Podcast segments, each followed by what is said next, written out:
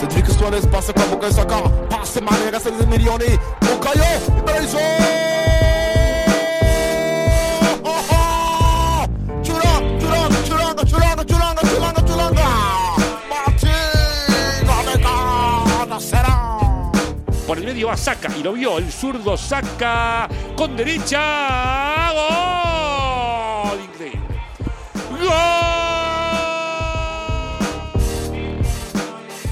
Bienvenidos amigos de Arsenal en América a un nuevo episodio de nuestro podcast. Acá estamos para hablar de una nueva victoria del Arsenal en conjunto de Mikel Arteta que se impuso por 2 a 0, eh, 2 a 1, perdón, en su partido frente a Leeds, dos goles de Inquietia, después descontó Diego Llorente sobre el final del partido. Una victoria muy importante para el Arsenal, teniendo en cuenta que en esta jornada también empató Tottenham en su visita a Anfield, lo que quiere decir que los Gunners llegan con una diferencia de 4 puntos, con una ventaja de 4 puntos a su enfrentamiento justamente con el conjunto de los Spurs, los dirigidos por Antonio Conte, que son el único rival que queda en la pelea por clasificar a la Champions League y el partido que se va a jugar este jueves 12 de mayo en, el, en White Lane será decisivo, será un derby histórico. El Arsenal puede lograr el objetivo de clasificar a la Champions ganándole también el clásico a su eterno rival y dejándolo justamente fuera de esta plaza. Mi nombre es Rodrigo Duben, la bienvenida a todos ustedes que van a ser parte de este episodio, como siempre, ahí con, con sus preguntas, con sus comentarios a través de la, de la cuenta de Twitter, arroba arsenal-américa, y por qué no en vivo, empieza a sumarse la gente capaz a la transmisión de Twitch, ojalá que podamos ser varios, que podamos compartir este espacio nuevo que hemos generado para ir también charlando de a poco con todo el equipo, lo que es este, este partido ante Leeds que fue fundamental para, para, seguir pendientes el objetivo. Le voy a dar la bienvenida a Mati Tercich. Mati, bienvenido acá al stream, al Twitch, bienvenido a un nuevo programa de los podcasts de Arsenal América. Sí, señor, ¿qué tal? ¿Cómo va Rodri? Eh, hola a todos, a los que están en vivo, a los que escuchan eh, eh, en Spotify o en Google Podcast, Apple Podcast, a los que están en YouTube, bueno, a todos los que están acá con nosotros acompañándonos en este cierre de temporada que ya, ya no sé qué más falta, digo, ¿no? ¿Qué, ¿Qué, otro tipo de partido necesitamos? ¿Ir ganando tranquilos y después autocomplicarnos todos? Bueno, ya lo tuvimos el otro día. Esperemos que no pase algo similar contra Tottenham, ¿no? El próximo jueves. Eh, pero sí, qué lindo eso de tener todo en nuestras manos de vuelta, ¿no? Sí, sí, sí, estamos, estamos muy bien perfilados, depende de nosotros y el partido que viene es, es fundamental. Le voy a dar la bienvenida a Agustín de Botti. Debo, buen día, bienvenido acá al Twitch, bienvenido a un nuevo, a un nuevo programa del podcast. ¿Qué tal? Buen día muchachos, buen día para toda la gente, saludos ahí para todo Twitch, para los que nos escuchan en diferido. Y bueno, por supuesto, arrancando la semana de la mejor manera, pero también pendientes de lo que va a ser este duelo histórico, como dijo Rodrigo el jueves, que puede significar realmente el broche de oro para una temporada donde se han superado claramente las expectativas, luego de lo que fue la semana, el anuncio de la renovación de Mikel Arteta, que va a continuar a cargo de este proyecto creo que merecidamente ya a esta altura de, de la temporada. Eh, estamos, como decimos, contentos, pero también a la expectativa de lo que va a ser ese duelo del jueves, que por supuesto no, no, no lo podemos quitar del horizonte porque es algo que también no, nos saca un poco el sueño. Y realmente sí. creo que, más allá de, de, de, la cuestión de la diferencia de puntos y de cómo nos encontramos en la tabla, creo que llegamos en un momento idóneo, sabiendo que eh, una derrota no nos complicaría tanto, sabiendo que la necesidad es de ellos y sabiendo, como, como decimos, que esto, estos jugadores están tranquilamente a un partido de volver a hacer historia, de volver a la Champions y de grabar su nombre con letras de oro en la historia reciente de Arsenal. Claramente con todo lo que podría significar un triunfo en el derby, dejar afuera al máximo rival, estrenar su nueva cancha con, con un hito, hito, histórico para nuestro, nuestro palmarés, nuestra historia, así que sería muy lindo. Por eso vamos, vamos con todo por el objetivo, eh, sabiendo que la necesidad es de ellos y pensando realmente lo que va a ser este, este duelo que de acá el jueves vamos a estar seguramente demasiado expectantes.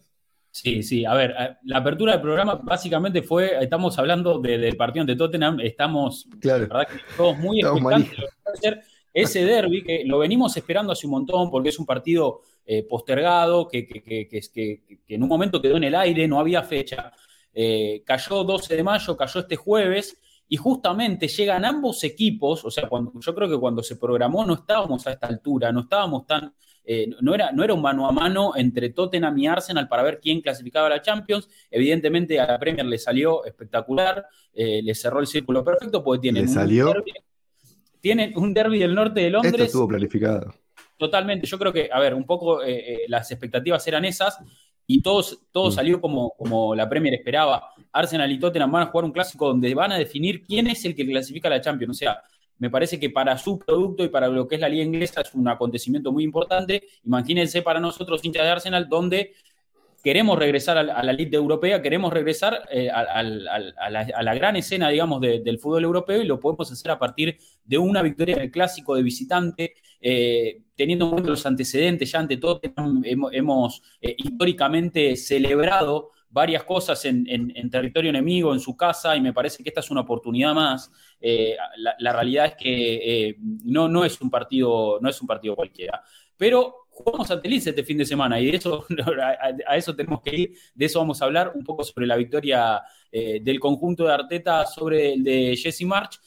A ver, un partido. Ellos se venían a jugar parte importante de su permanencia porque todavía están ahí pendiendo un hilo, tenían que venir a sumar puntos al, al, al, Emirates. La realidad es que el Arsenal llegaba bastante bien después de lo que habían sido sus grandes victorias, ¿no? Frente a Chelsea, frente a, Manchester United. La victoria ante West Ham trabajadísima, trabajadísima, y con un equipo del Arsenal que, si bien está diezmado, eh, está respondiendo y, y, yo me parece que estamos, no nos sobra nada, pero tenemos con qué pelear. Me parece que esa es un poco la, la sintonía hoy del equipo, eh, y ya para, para, meternos en el análisis vamos a hablar de la formación. A ver, ahí la compartimos un, un, un poco. Eh, bueno, en el fondo me parece que la gran novedad fue Tomiyasu jugando eh, a pierna cambiada de lateral izquierdo sí. eh, y, y, y, me parece que ahí Mikel Arteta se decantó por el japonés para no tener que exponer a uno ante un Rafinha que puede ser bastante, mm. eh, bastante difícil de, de, contener ¿no? en algunos momentos de los partidos.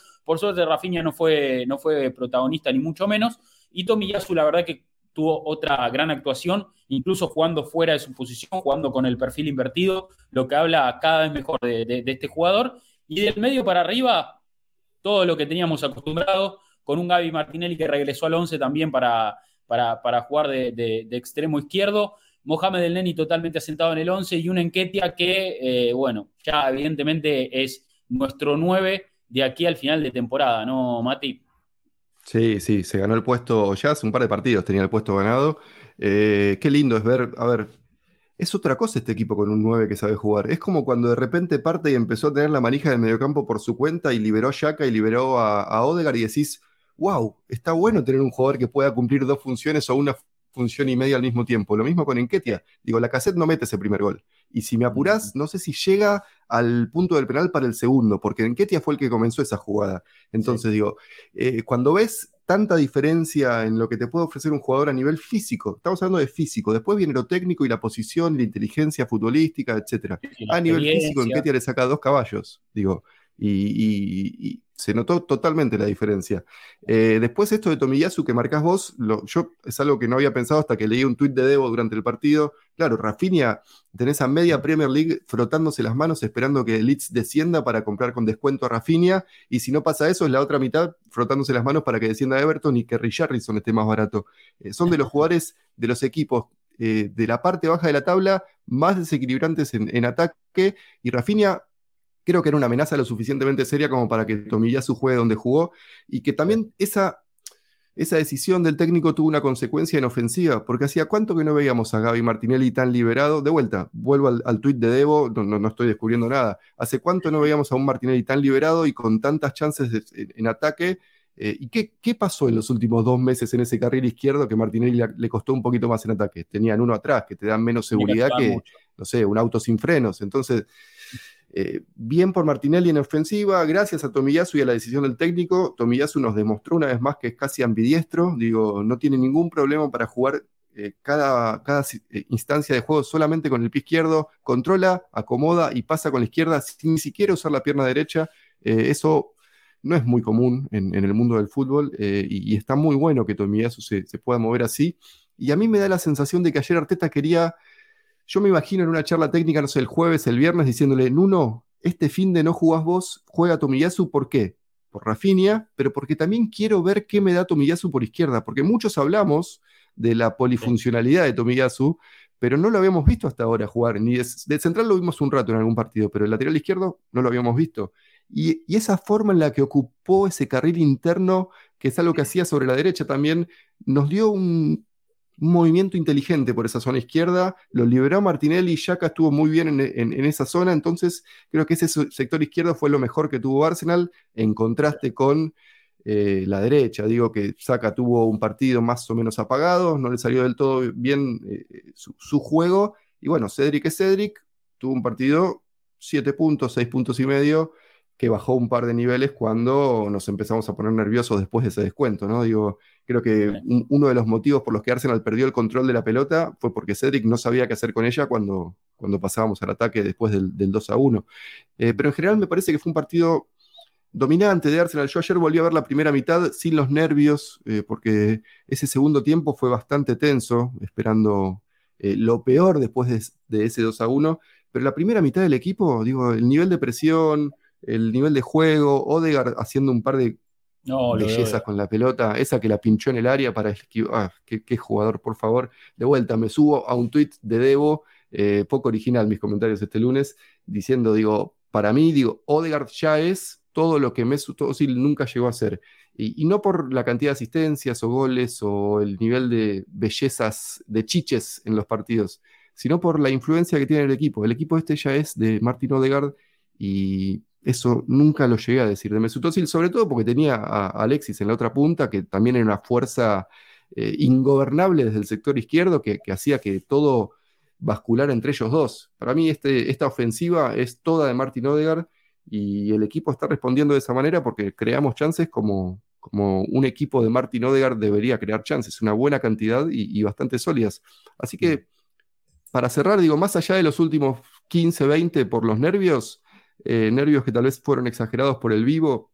Si después lo vemos de vuelta, quizás nos relajamos un poco más.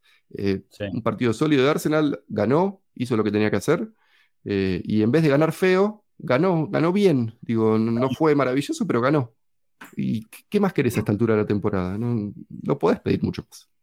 Sí, igual te digo, Mati, estaba escuchando el análisis post partido de Ganar Blog, que siempre lo, lo, veo de los videos que sube, y contó que los últimos 15 minutos dice que no lo pudo ver el partido ahí en, donde se sienta siempre él, dice que lo vio estaba parado. Muy nervioso. Sí, sí, dice que estaba, que se sentía como el ambiente en el aire, que, era una situación complicada. Un detalle. Yo vi el partido sin volumen casi, y tal vez eso me influenció de alguna manera. No sé.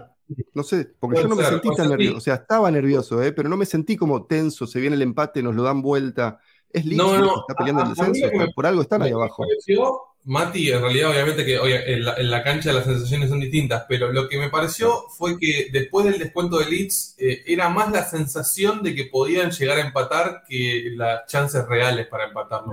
También era, una, cuestión de, como decimos, de, ese miedo de, decir, bueno, teníamos el partido completamente controlado y ahora mismo le estamos dando la chance a un equipo que tiene 10 jugadores que en la primera chance que tuvo en todo el partido anotó, que ese es un problema que también estamos teniendo últimamente ya van siete partidos consecutivos que nos marcan goles.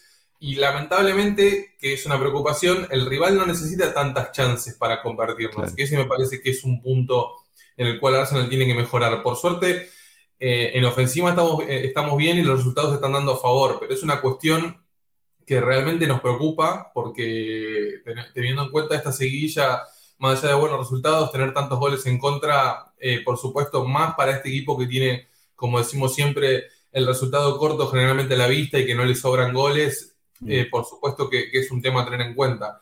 Lo que creo eh, también es que, por suerte podemos hacer los goles rápido. Creo que era un partido para salir e imponer las condiciones eh, rápidamente. El Leeds tampoco es que venía con mucha confianza, que digamos, más allá de la necesidad que tiene en la tabla. Y creo que en ese sentido, como decís vos, Mati, estamos viendo lo que puede llegar a dar este equipo con un 9, con un 9 como Enquetia que, que realmente tiene muy buenas características. Eh, hay, un dato que me parece fantástico, o sea, en, esta temporada jugó 10 partidos como titular y anotó 9 goles. O sea, es un promedio que, que, ni, que la cassette no va a tener nunca y que ni siquiera el mejor Aguamellán estaba teniendo en, su momento. sobre el final eh, para tener en cuenta. O sea, es un promedio de gol de, un, tanto cada 110 minutos, que es una, una barbaridad. Y me parece que, lo mejor que está mostrando Eddie eh, es que eh, condensa ese tipo de características de que puede jugar muy bien retrocediendo, bajando como hacía la caseta en su momento, pero también tiene esa capacidad de tirar diagonales, jugar a la espalda de la defensa, que me parece que es una, una combinación entre eh, bueno, buenas condiciones de la cassette y buenas condiciones de Aubameyang. Me parece que Enketia está mostrando justamente en ese sentido eh, que puede ser, que tiene que ser importante y que este equipo necesitaba goles de algún lado y mágicamente apareció un futbolista como, como Eddie que parecía que estaba borrado, que parecía que su continuidad del club estaba sellada. Y ahora mismo estamos viendo un jugador que dentro de dos meses tranquilamente podría quedar libre e irse para otro lado, podría decir a mí, sinceramente, ya no me interesa este, este equipo y este proyecto y, sin embargo, está eh, barajando la misma tónica que manejan sus compañeros. Creo que todos quieren autosuperarse, todos están demostrando que,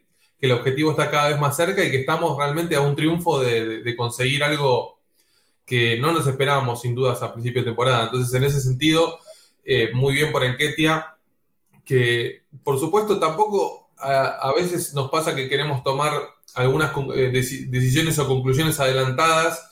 Y más allá de que Enquetia esté jugando, haya jugado pocos partidos y haya rendido, también hay que darle el mérito que, como decimos, o sea, está en una situación contractual difícil, era un futbolista que estaba borrado y apareció realmente por, una cuestión fortuita de que fue fortuita entre sentido, entre comillas, ¿no? De, del coronavirus de la cassette, para que en buena hora aparezca un, delantero que nos dé soluciones. Así que en ese sentido, eh, bien por Eddie, me parece que está haciendo méritos como para ganarse una renovación porque tranquilamente podría ser una alternativa eh, eh, buena. Eh, es un, recordemos que es un chico de Highland, que no es un dato menor, con todo lo que eso significa con el trabajo que estamos haciendo en las inferiores. Y me parece que en ese punto, como decimos, es un jugador importante en un partido donde claramente nos complicamos de más. Me parece que le terminamos dando vida a un equipo que no lo merecía. Antes del gol contra Leeds habíamos tenido 16 chances, ellos habían, no habían tenido ninguna, nosotros habíamos rematado 8 veces al arco, ellos ninguna, y después terminó llegando algo que fue realmente una anomalía, que, es un gol de pelota parada. Es el primer gol de córner directo que nos hacen, es el segundo de pelota parada porque ya nos habían convertido un tanto, pero había sido en una segunda jugada después de un córner, así que mirá que estamos en la fecha 35 y recién nos convierte en el primer gol de córner. Creo que el trabajo de, Hover está dentro de lo mejor de la temporada. Si vamos a hablar de los puntos altos, si vamos a hablar de Martin Odegaard, también hay que hablar un poco de Nicolás Hover, que, claramente es un actor fundamental para, para este presente de Arsenal. y para, para el análisis con, unos datos, eh, ya, ya tenemos 38 puntos de local, somos el tercer mejor registro en este sentido después de Liverpool City. Creo que uno de, los, uno de los grandes pasos hacia adelante de este Arsenal fue no solo convertir la gran cantidad de empates de las últimas dos temporadas en victorias, sino hacer que el Emirates sea una fortaleza y realmente convertirlo, más allá de los dos equipos importantes de la Premier, que, por supuesto están a otro nivel y a otra altura, Arsenal claramente eh, hizo de su, de su casa una fortaleza que es algo que hacía mucho tiempo que no podíamos llegar a ver y me parece un detalle para nada menor. Y después por lo del tema de los puntos, ahora mismo estamos en 66. Eh, en las últimas dos temporadas se necesitaron 67 y 66 puntos respectivamente para llegar al top 4. Entonces, estamos más o menos en el promedio de, unidades necesarias, pero eh, estamos viendo cómo eh, la lucha por el top 4 en esta temporada eh, terminó siendo algo más reñida, distinta, se necesitaron más puntos. También recordemos que, por ejemplo, en Manchester United la temporada pasada fue segundo de la Premier con 74 puntos. Si Arsenal gana los tres partidos que le quedan, podría llegar a 75 y ni siquiera ser segundo. Entonces, estamos hablando de que se elevó la vara de, competencia por, por, ese top 4 y que claramente eh, tiene que haber un, cuento con, con, un final feliz. debería ser con nosotros ganando en cancha de Tottenham, cerrando la temporada de la mejor manera, despreocupándonos por los últimos dos partidos. Pero bueno, por supuesto que es mucho más fácil decirlo que, hacerlo. Y seguimos, como, decimos, muy, muy expectantes de este partido que a pesar de que tenemos que analizar leads, eh, nuestra cabeza se va automáticamente para el jueves. Sí, sí a ver, eh, a ver lo, que, un poco lo que yo estuve pensando y me parece que das pie, Debo, con, con, con estas frases finales es, eh, merece, o sea, ¿hay algún otro equipo que merezca más estar en el cuarto puesto que nosotros de la Premier? O sea, ustedes siendo objetivos como tratamos de ser siempre, más allá de que estemos eh, de, un lado bien marcado de la vereda, ¿ustedes creen que Tottenham, por ejemplo, merece más eh, esta clasificación a Champions? O bueno, los que United ya quedó afuera, el resto también está, está fuera de la pelea, pero me parece que en ese sentido, por lo que ha ofrecido, por, lo, trabajada que fue su temporada, por las limitaciones, por todos los obstáculos que ha tenido que superar, yo creo que Arsenal, eh, estar en esta posición a esta altura de la temporada, eh, es, realmente, habla muy bien del trabajo que se está haciendo en, el club, sobre todo eh, el de Mikel Arteta, que le renovaron su contrato, le renovaron su contrato hasta, hasta 2025, eh, hasta el cierre de la campaña 2024-2025. él contó que la renovación justamente se ofrecieron después de las tres derrotas, hablamos de, esa, de esas caídas ante, ante Crystal Palace, ante, ante Brighton y ante Southampton. Eh, lo que le pareció también un gesto muy, muy positivo del club y, habla un poco también de la confianza que hay en, su trabajo y, además de la confianza, lo que se valora, ¿no? todo el progreso que, se ha logrado a partir de, su labor y me parece que eso...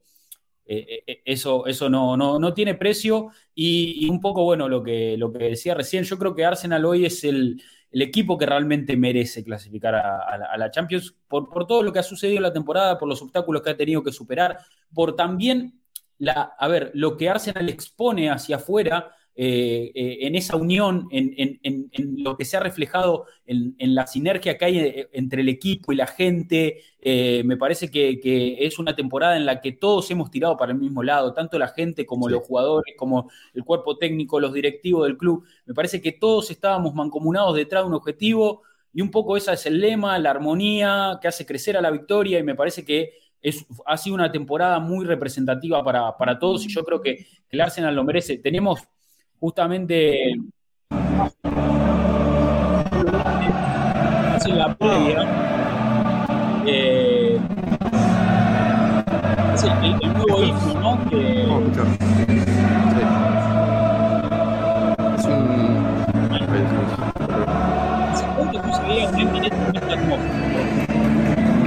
Sí, es, es un tema, lo decíamos la semana pasada, eh, tema de un chico del norte de Londres, Louis Dramford, creo que se llama. Eh, que es hincha de Arsenal, que no era demasiado conocido y de repente generó tracción en redes sociales. Le preguntaron por esto a Mikel Arteta en la semana, en la conferencia de prensa, dijo que le pareció una buena canción, que le pareció una buena iniciativa, y bueno, y de repente está sonando en el va de repente, digo, esto no es gratis, no es casualidad, digo, está sonando en el Emirates, eh, y la gente se prendió, digo, y a veces estas cosas, no sé, cuando son cosas que suceden orgánicamente, ¿no? no se pueden forzar. Y si la gente lo está cantando porque les gusta, y ya está, son como los temas de los jugadores. Nadie te puede imponer, cantar esta canción para elogiar a, no sé, Bukayo Saka. No, la canción de Saka y Smith Rowe surgió y gustó y pegó y ya está, y se canta. Lo mismo con esto. si a la gente que, va a la cancha le gusta. Sí, lo, que decía, perdón, es ¿hace cuánto no veíamos un Emirates con esta atmósfera, con, tanta, con tanta euforia? Con, tanto apoyo a los jugadores, con, a ver, me parece que hemos, hemos vivido una temporada en la que el público volvió a reencontrarse con el equipo, eh, volvió a tejer esa conexión especial y, me parece que el estadio, como dice Debo, también se ha convertido en una fortaleza. El Arsenal eh, sacó resultados muy positivos eh, de lo jugando de local. Y, creo que, que, todo eso un poco confluye a lo que decía antes. Hoy Arsenal está en, es tiene una posición favorable dentro de la pelea del top 4 porque está a cuatro puntos arriba de su clásico con el que tiene que jugar el, jueves. Y si gana, asegura el pasaje a la Champions League en, cancha del, clásico rival.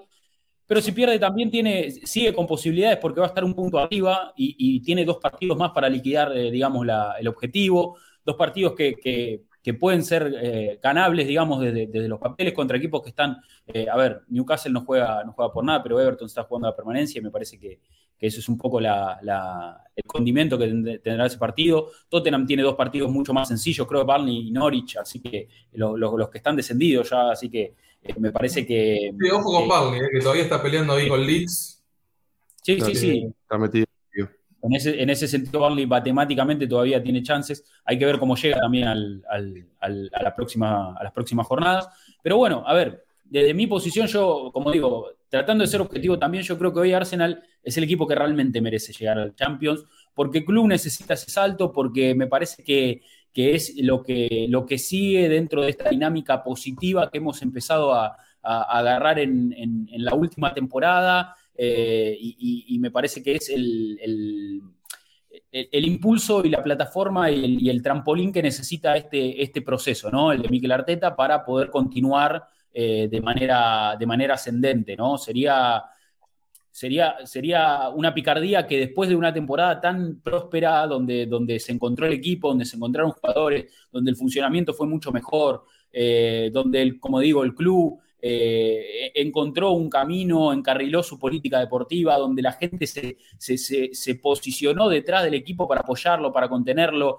Hemos visto hinchas de Arsenal en canchas visitantes, pero eh, copando, gritando. Sería una picardía que no, que no logremos el objetivo en un momento tan lindo del club también, ¿no? En un momento donde, donde todo empieza a florecer y donde, donde empieza a, a verse todo mucho más colorido, ¿no? Sí, coincido totalmente. Bueno, mira, de fondo tengo acá Manchester United Brighton, que no lo pude ver, estoy disfrutando los goles de Brighton de a poquito mientras grabamos el podcast, y después estaba mirando los fixtures de Chelsea. Todo esto porque me quedé pensando en esto de lo que decías del merecimiento. Quizás Arsenal y Tottenham se lo merecen más que Chelsea estar en Champions League, digo. Eh, y a Chelsea le queda, eh, este, este, a mediados de semana juega contra Leeds, pero tres días después tiene la final de la FA Cup. Supongamos claro. que Leeds eh, le gana a Chelsea o le saca un punto a Chelsea. Eh, y de repente el equipo de, de, Thomas Tuchel se concentra en el FA Cup y el último partido contra Leicester y, y, los últimos partidos con Leicester y Watford, no sé, están de vacaciones ya porque no tienen por nada que jugar. Y de repente sí. quizás Tottenham y Arsenal quedan en Champions League y, y Chelsea va a Europa League. Digo, eh, cuando hablas de merecimiento sobre este final de la temporada, a veces se ven estas cosas. Digo, uno que estaba aparentemente cómodo termina quinto, eh, puede llegar a terminar quinto, digo, no, no, no digo que va a pasar, pero es una posibilidad, no, no descartar que Chelsea siga a la deriva, por más que ahora ya se haya confirmado eh, quién los va a comprar y, y haya, eh, se haya comprometido a una inversión bastante multimillonaria, pero que si te pones a analizar no parece tanto dinero bueno, temporada por temporada. Lakers, ¿no?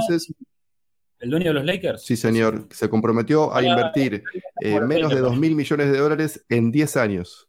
Que si te pones y para todo el club, no solo para comprar jugadores. Así que vamos a ver qué onda con eso. Sí, sí, sí. Eh, sí. A ver, otra, otra cuestión, perdón, Debo, eh, que, que, quería destacar. Me parece que eh, hay que ver cómo ahora, si, si se mantiene Tomillazo en lateral izquierdo, usted lo, lo mantendría. No sé si después están las preguntas y, y, y capaz alguien lo eh, abre el tema. Pero me parece que la, esto, Depende esto de ir White. con la formación, claro, esto ir con la formación partido a partido, tratando de, de, de ver cómo, cómo tapamos huecos, cómo suplimos las bajas me genera un poco de, expectativa de cara al jueves, porque no es un partido eh, más. Eh, a ver, Tottenham es un equipo que tiene su sistema muy asentado, su esquema, eh, tiene un esquema muy particular, una forma muy también especial de encarar los partidos, sabe muy bien a qué va a jugar y yo me gustaría saber con qué vamos a salir a, contrarrestar eso, más allá de que la presión es de ellos, porque lo dijimos eso la temporada, el programa pasado, perdón. Eh, que si ellos perdían puntos en Anfield, como sucedió, empataron, eh, y nosotros ganábamos, llegábamos con la diferencia para que la presión sea de ellos. Nosotros no tenemos nada que claro. perder en White Hart. Más que un clásico, ¿no? Que na a nadie le gusta perder el clásico y queremos ganar. Pero no, o sea, podemos perder y todo va a seguir de la misma forma. Vamos a seguir arriba, vamos a seguir en el cuarto puesto. Sí, totalmente. Quería destacar, Rodri, que ahí tenemos el gráfico también del sí. tema de los aportes de gol eh, de los chicos, que creo que es algo que, por ejemplo, Mati hizo mucha insistencia a lo largo de la temporada y ahora en el gráfico que vamos a ver queda en evidencia que entre Saka, Smith Rowe, Odegar, Martinelli y Enketia como sorpresa, todos tienen más de 10 aportes de gol eh, en esta temporada. Eh, realmente es llamativo, teniendo en cuenta, por supuesto, la edad de, de, de estos futbolistas. Eh, y creemos realmente que, que, es muy importante para lo que es el club y para lo que es la evolución en esta temporada, de darnos cuenta cómo han crecido estos chicos y cómo claramente entre Saka, Smith Rowe y Odegar especialmente nos han llevado hacia adelante y nos han llevado hacia donde estamos. Eh, en ese sentido, y si también hablamos de lo del tema de merecimientos, Eh, creo que... Lo de Saca es brutal. sí, lo de Saca es brutal. Eh, entre paréntesis está la edad de los futbolistas y después ahí abajo la parte de los de existencia, sí, eh, porque son todos muy jóvenes. creo que, como decimos, es, realmente... Ah, creo que lo perdimos a Debo. ¿no? Sí, bueno, podemos complementar nosotros porque es realmente maravilloso. Digo, ver a estos jugadores así es como, ¿qué pueden dar el año que viene? Te, pones a pensar en, no sé, siempre hablamos de 10-5, ¿no? Digo, yo siempre hablo de 10 goles, 5 asistencias, eh, como un aporte complementario, si querés, de, de, lo que debería dar un 9, que tal vez sea un 20-10 en un... A ver, si vamos a nombres. Si Gabriel Jesús es el próximo 9 de Arsenal, yo no le voy a exigir menos de 20 goles y 10 asistencias por una temporada, ¿sí? No le voy a exigir lo mismo a un chico que juega por afuera como Saka o Smith Rowe o Martinelli. Un 15-10 me parece excelente. Digo, estos son números a grandes rasgos. Son números para calcular en la previa de una temporada cuántos goles podés esperar de tu línea de ataque, por ejemplo, ¿no? Digo, porque después tal vez 18 goles y 15 asistencias o 25 goles y 5 asistencias. Digo, eh, está buena estos números de combinar goles y asistencias, que es la cantidad de aportes que generan eh, pero creemos mm. que acá hay mucho margen de crecimiento, sobre todo en el caso de Gaby Martinelli, que hace mucho que no convierte, y Odegar me parece que si encuentra un poquito el margen para, para meter goles, creo que ahí también puedes desbloquear un par de goles por temporada. Sí, sí, a ver, desde su posición de, digamos, de, asistidor, Odegar lo está haciendo muy bien también. Eh, me parece que, es un poco también el, eh, quien, quien le da creación al juego, ¿no? Quien, quien, quien es, es es quien toma la pelota en, la mitad para, empezar a, gestar. Ahí lo sumamos a Debo otra vez. Eh, es un poco también el, eh, quien, quien, lleva ¿no? la pelota desde, atrás y quien, quien tiene la cancha más de frente, por lo que no está llegando tanto a posición de gol, pero sí ha encontrado momentos, sobre todo en esa sociedad con, con Saca por derecha, para poder marcar, para tirar una pared y pisar el área. Ha hecho algún que otro gol de tiro libre eh, y con eso también aporta nada, me parece que, a ver, es, eh, es, una temporada muy buena de, todos nuestros chicos y creo que habla un poco de, que a futuro hay, hay, un gran equipo. Ojalá que Arsenal pueda sostener todo esto, eh, toda esta estructura que se está generando y, todos estos jugadores que, están surgiendo para, nada, para poder, cuando, estos chicos también, porque no nos tenemos que olvidar que que están mejorando, que tienen margen de mejora, que están creciendo y creo que cuando exploten realmente, cuando lleguen a su pico, eh, van a ser estrellas mundiales. Estamos hablando de chicos que están brillando en Premier League, haciendo goles entre los mejores equipos del mundo. Lo de Saka es, impresionante, pero bueno, eh, en ese sentido todavía tienen mucho por, camino por recorrer y ojalá que sean Arsenal, ¿no? Claramente, ojalá que sean Arsenal. ¿Sabes qué? Eh, Estaba haciendo la cuenta así medio en el aire. la cantidad de goles que, tienen estos chicos, que son 50, ¿no? Sí, eh, más o menos entre los 5 que jugaste, mostraste 50 y pico de goles. Arsenal en Premier, eso es todas las competencias. Arsenal en Premier League tiene 56 goles, digo. Eh, todo gira alrededor de estos cuatro chicos, todo. Si a esto le sumas un 9 que convierte, ya te resuelves buena parte de los problemas. Que es el que nos sorprendió a todos, realmente, estando claro. ahí. Sí, sí, sí, sí, completamente. Eh, bueno, eh, cerramos con, lo del Neni, ¿quieren? Eh, para destacar, porque el Pyramid Pirlo me parece que merece una mención especial. Realmente. Va a renovar, parece. Si, estamos hablando de, sorpresa, de rendir por encima de las posibilidades, de un jugador que no lo esperábamos, o sea, es como que condensa todas esas características, el Mo el Neni, el Pyramid Pirlo que otra vez fue muy importante, un futbolista realmente que también hizo declaraciones en la semana y y realmente me parece que, termina demostrando que es una personalidad muy positiva para, este equipo, sobre todo, primero y principal, por la experiencia que tiene, especialmente a nivel internacional, y segundo, porque le ha tocado entrar en un momento extremadamente álgido de la temporada y lo ha hecho de la mejor manera. Eh, realmente son cuatro triunfos desde que el Neni es titular. Eh, me parece que en ese sentido el egipcio como podemos ver ahora en el gráfico contra Leeds, eh, está apostando más por hacer pases eh, no tanto de seguridad, sino tratar de romper un poquito más de líneas, eh, aportarle más circulación de pelota al equipo, pero principalmente me parece que el, gran arte que tiene el Neni es jugar simple. me parece que es un futbolista que la experiencia también le ha dado la capacidad de ser plenamente consciente de sus características y también teniendo en cuenta, y de sus limitaciones, por supuesto, y también teniendo en cuenta, como decimos, que es un jugador que casi eh, iba a tener una participación testimonial y otra vez estamos viendo que es un, jugador, es un futbolista muy importante. El otro día completó 79 de 81 pases, 6 recuperaciones y 97% de acierto en pases en campo contrario, que me parece que es una, estadística buenísima que grafica muy bien lo que fue el partido del Neni. Y creo realmente que si sigue con este nivel y que si juega un gran partido en White Hart Lane, creo que se, se gana la renovación. Y estamos hablando de tanto el Neni como Enketia, que eran dos futbolistas que ya los dábamos casi por descontado, que los habíamos sumado a la lista de, innumerables bajas que hubo en estas últimas dos temporadas. Y ahora realmente creo que estamos viendo a dos jugadores que, siendo conscientes del rol que les, que les toca ocupar, eh, están siendo muy importantes para este cierre de temporada y que tranquilamente podrían continuar en el proyecto el año que viene, que es algo que si nos decían hace un mes no lo hubiéramos podido creer. No, a ver, y me parece que hace un poco en la tecla con eso. Yo creo que ellos sabiendo la posición que ocupan en el club, eh, es ahí donde me parece que, se puede explotar eh, mejor sus cualidades o, usarlos en los momentos justos. Lo del Lenny realmente es, eh, a ver, un caso excepcional porque al principio de temporada todos pensábamos que Loconga había venido a ocupar ese lugar o que, que lo había desplazado como, la, como una de las opciones más, más fiables para, jugar ahí en, en el doble pivot pero la realidad es que apareció en el momento justo. O sea, el regreso del Lenny fue en Stanford Bridge, desde ahí, eh, que se hizo muy importante para el equipo. Es cierto esto que vos decís de que eh, en esa seguridad y, en, esa, en, esa, experiencia ¿no? de, saber eh, en qué momento tener que jugar corto o largo y hacia dónde, si jugar horizontal o vertical, es donde reduce, reduce su, su margen de error. Pero me parece que yo no me. A ver, yo tenía, lo tenía lógicamente como todos, y yo creo que todos los tenemos catalogados como un jugador de pases, de pases horizontales. Pero hemos visto algún que otro pase vertical del Neni en esta muestra de partidos, alguna que otra habilitación para, sobre todo cuando, cuando Arsenal queda levemente replegado y hay espacio eh, eh, a, espaldas de la defensa rival. Hemos visto algún que otro pase del Neni largo y me parece que, que, llegó en el momento justo y está haciendo actuaciones brillantes, brillantes. Recuerdo el gol contra el United, el de Yaka fuera del área, es una recuperación tras pérdida del Neni. Ayer recuperó pelotas muy importantes también. La verdad que hay que sacarse el sombrero y lógicamente que es número puesto para el partido ante Tottenham.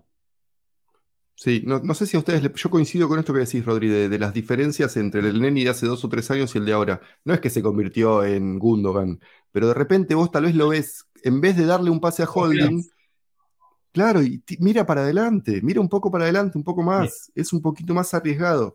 Así todo mantiene el control este del que tan elogiosos somos, pero digo, hay como, dio un pasito adelante. Y esto que dice Debo, clave, la confianza y que le da tanto el técnico como sus compañeros, porque ves que los compañeros confían en él además. No, no, es como cuando, a ver, el, después del error de Meslier, al principio los Delites un poquito tardaron en devolverle la pelota, después volvieron a dársela, pero te das cuenta cuando un equipo no confía en, su, en uno de sus compañeros, lo evita un poquito, no se la da cuando, no, cuando está todo un poco tenso. Y lo importante de tener un jugador con experiencia en un plantel tan pero tan joven, esa es la, otra gran cualidad que tiene el Nene. Básico. Sí, sí, sí. Bueno, a ver, eh, vamos con, con, preguntas. ¿Les parece? Así empezamos a, que hay varias ah, pará, una cosa antes de las preguntas. Quería sumar algo a lo que había dicho Debo antes, que Arsenal eh, recibe muchos goles de pocos tiros. El 50% de los tiros que recibe Arsenal son gol. Eso no es sostenible. así que también vamos a pensar un poquito en la temporada que viene y que vamos a recibir menos goles si las cosas se equilibran un poquito. Esperemos, esperemos. Eh, bien, ahí ya estamos en nuestra cuenta de Twitter, arroba Arsenal-América. Abrimos entonces las preguntas y el juego para todos para ir eh, eh, siguiendo con el análisis. Comenzamos con el mensaje de Alejandro Rueda que dice, la verdad me dio más, tranquilidad, eh, la verdad me dio más tranquilidad ingresar a Cedric y dejar a Tommy en la, otra banda que sufrir con Tavares. Johnny por asomo lo dejo ver sus Spurs, los mejores Tommy y Martinelli en el partido. Eddie se ganó la renovación con el equipo, toda mi energía para el jueves. Camon Gunners, deja ahí en la etiqueta, en el hashtag Alejandro, que le mandamos un abrazo. Podemos aprovechar, ya que está de puntapié inicial, eh, ¿qué defensa pondrían el jueves, si están todos disponibles? Bueno. Yo pongo a eh, Tommy por derecha y White de central. Si llega Ben White, obviamente con uno. y vos te la jugás con uno, Mati. Yo sabés que, a ver, estaba pensando un poco también quién está del otro lado. En, en, ¿Entonces en qué juega ese señor? Kulusevski. Kulusevski no juega Te por va a matar contra el uno, pero. Sí, sí, sí. Eh, básicamente juegan eh, juega Kulusevski por derecha, eh, Harry Kane y Son por izquierda. Y después juega, eh, juega Y Emerson, Sessegnon que levantó de- ahora de- por de derecha. extremo y juega seguramente juega seguramente Doherty por el otro lado. Yo, también. a ver, sí, yo, yo voy a jugar. A ver, yo me parece que es mucho. A ver, si bien Kulusevski es un gran ingreso en Tottenham y ha, y ha lev- ha- ha levantado un poco el ataque del equipo, me parece que Son es muchísimo más peligroso y yo pondría a Tomiyasu sobre Son. Sí. Después, Benguay Gabriel y bueno, Tavares. Uno Tavares le daría, le daría la confianza para el clásico. Con todo lo que eso representa y con lo que sabemos que, que uno es, con lo bueno y con lo malo, pero bueno, yo, yo volvería a esa defensa, no sé usted. ¿No te parece que si Nuno, entra siempre y Nuno- cuando juegue Martinelli. Claro, eso es lo que yo digo. ¿No te parece que si entra en O uno también entraría Smith Rowe? Porque creo que está claro que más allá de tener una cuestión de sensaciones, creo que eh, la dupla Nuno Smith Rowe tiene mucho más sentido porque a Smith Rowe le gusta Mm. mucho más tirar diagonales y le per- y cuando juegan uno le permite saber que hay un futbolista que da amplitud por ese lado, que ocupa la banda y que él podría estar mucho más liberado. A mí no me disgustaría eh, pensar en un eh, Ramsdale, Cedric, eh, White, Gabriel y Tomiyasu de vuelta. Otra vez. Eh, para, primero y principal, para, para no exponerlo a, a Nuno en un partido que va a ser muy exigente, sobre todo corriendo hacia Sí. atrás. Segundo, porque me gustaría ver que, obviamente, que vuelva Ben White y que, le- y que lo marque casi que mano a mano a Harry Kane, porque es el, el defensor que mejores características tiene para eso. Y ya hemos visto una- un, un planteo similar en, en el partido de día que ganamos, que, que- que vimos a Ben White marcándolo muy bien a Harry Kane, sobre todo cuando Harry Kane se tira atrás. Me parece que, que Ben White no, es un futbolista que no tiene ningún problema en hacer esa persecución, en seguirlo por toda la cancha, porque tiene capacidad de sobra para eso, sobre todo aeróbica. Y después, por eso, por eso digo, creo que el mal menor para mí sería que juegue Cedric eh, por derecha y que juegue Tomiyasu, a que juegue Tomiyasu por el otro lado y que juegue, y que juegue Tavares. Hay que ver qué, qué es lo que evalúa Arteta. Yo también me parece que, por supuesto, eh, creo que eh, Son y Kane, por supuesto, son los dos futbolistas que hay que tener más en cuenta. Entonces, en ese sentido, no, no me disgustaría que juegue, que juegue Cedric y que juegue Tomiyasu por el otro lado. Pero bueno, tranquilamente se puede dar que juegue Tomiyasu y que juegue en uno por izquierda. Va a depender mucho de si juega Martinelli. Por eso creo que hay variantes en ese sentido. Tenemos Variantes hay, hay que ver cómo lo arma Arteta. Lo que, lo que estoy pensando también es que, por ejemplo, si juegan uno y juega Smith Rowe, va a tener que hacer un partido impecable Yaka en las coberturas, porque ahí tenés a Nuno dando Claro. amplitud, y Rowe pisando adentro, y atrás quién está. Y Gabriel también se va a tener que jugar la vida ahí. Eh, Sí. Me parece que. Tampoco viene al 100% Claro. a nivel confianza y a nivel Claro. eh, fútbol. eh. Sí, es- Sí, es- a ver, eh, hizo, hizo un gol el otro día en el Estadio Olímpico de Londres, importantísimo para ganar, pero no, no, lo, no lo vemos muy fino en las coberturas, yo no lo veo muy fino cuando tiene que salir lejos, eh, no lo veo muy fino tampoco cuando tiene que, que en conducción o cuando tiene que dar ese primer pase. Eh, eh, hemos visto mejores versiones de Gabriel a esta. puntito. Y Sí. me parece que sí, ha bajado un puntito. A ver, le, le estamos exigiendo el tope como, como a cualquiera. No está jugando vimos, mal, claro. no, no estamos diciendo que está jugando mal, está jugando partidazos, pero sí que está, eh, eh, ha, ha bajado un puntito Gabriel. Y, y bueno, hay que. yo creo que igual ya la, el- el- la motivación de, de lo que representa el próximo partido es, es suficiente para que todos los jugadores jueguen eh, en su mejor versión. Pero bueno, eso obviamente es eh, nada, eh, es algo que, que- que- que no se puede controlar. Veremos cómo, cómo salimos en ese momento. Eh, a ver, vamos con, con las preguntas. Eh, tenemos ahí a Rick que dice, señores, estamos de acuerdo con lo que el equipo sufrió además contra Leeds por no cerrar el partido minutos antes, tuvimos las chances, pero no finalizamos bien las jugadas. Contra los Spurs no podemos ser tan permisivos, ojalá Benjamin vuelva al 11. Me quedó eh, claro, lo comparto que es Tommy Cafú, el brasileño, está, esta vez hizo un buen trabajo en la banda izquierda, creo que para el clásico volvería a la derecha. Respecto al, Derby del Norte de Londres, será uno de los más importantes en años, ¿verdad? Es el partido de la fecha donde todo se define, hay que, eh, no hay que flaquear, hay que ganar Gunners, y ahí la bandera, el clásico se gana, pongan huevo y vayan al frente. Y la- y el- Ricky sus, sus edits. lo bancamos. Bueno, Eh, a ver, Ojo, Por cierto, también, la camiseta de Independiente de este año parece la de Arsenal, justo. Sí, sí, es verdad. sí, los, sí, sí. resultados, los resultados son un poco distintos, ¿no? Pero bueno, eh, A ver, eh, eh, también, eh, perdón, estaba la posibilidad que, que estuve leyendo de que Arsenal juegue con línea de 3 en White Hart Lane. Yo no lo descartaría tampoco, eh, como para No. despejar un Hace poquito el sistema de Conte.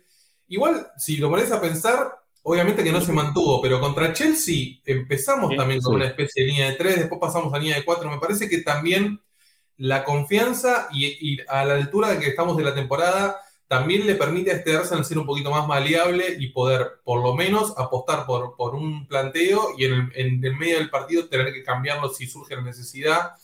Por eso siento mucho que va a depender. La, la figura clave acá va a ser Ben White y si puede jugar o no. Creo que es el que va a terminar condicionando todo el tema de la defensa, porque hasta ahora no lo nombramos a Holding, que también viene siendo un actor secundario pero importante, que si jugamos con línea de tres, seguramente también él, él esté presente. Sí, me parecería medio raro, por ejemplo, ver a eh, Holding, Gabriel, White y también a Cedric y Tomiyasu. Ahí creo que estamos, estaríamos siendo demasiado defensivos demasiado teniendo defensivo. en cuenta eh, el planteo que va a hacer. eh, ahí, ahí justo nos están comentando Sí, de la, de que estaba proponiendo acá eh, la gente, que sí, yo creo que ahí tenés muchos jugadores de, más tendencia defensiva que, ofensiva y, ahí un poco matás también tu, tu, chance de- del medio hacia adelante.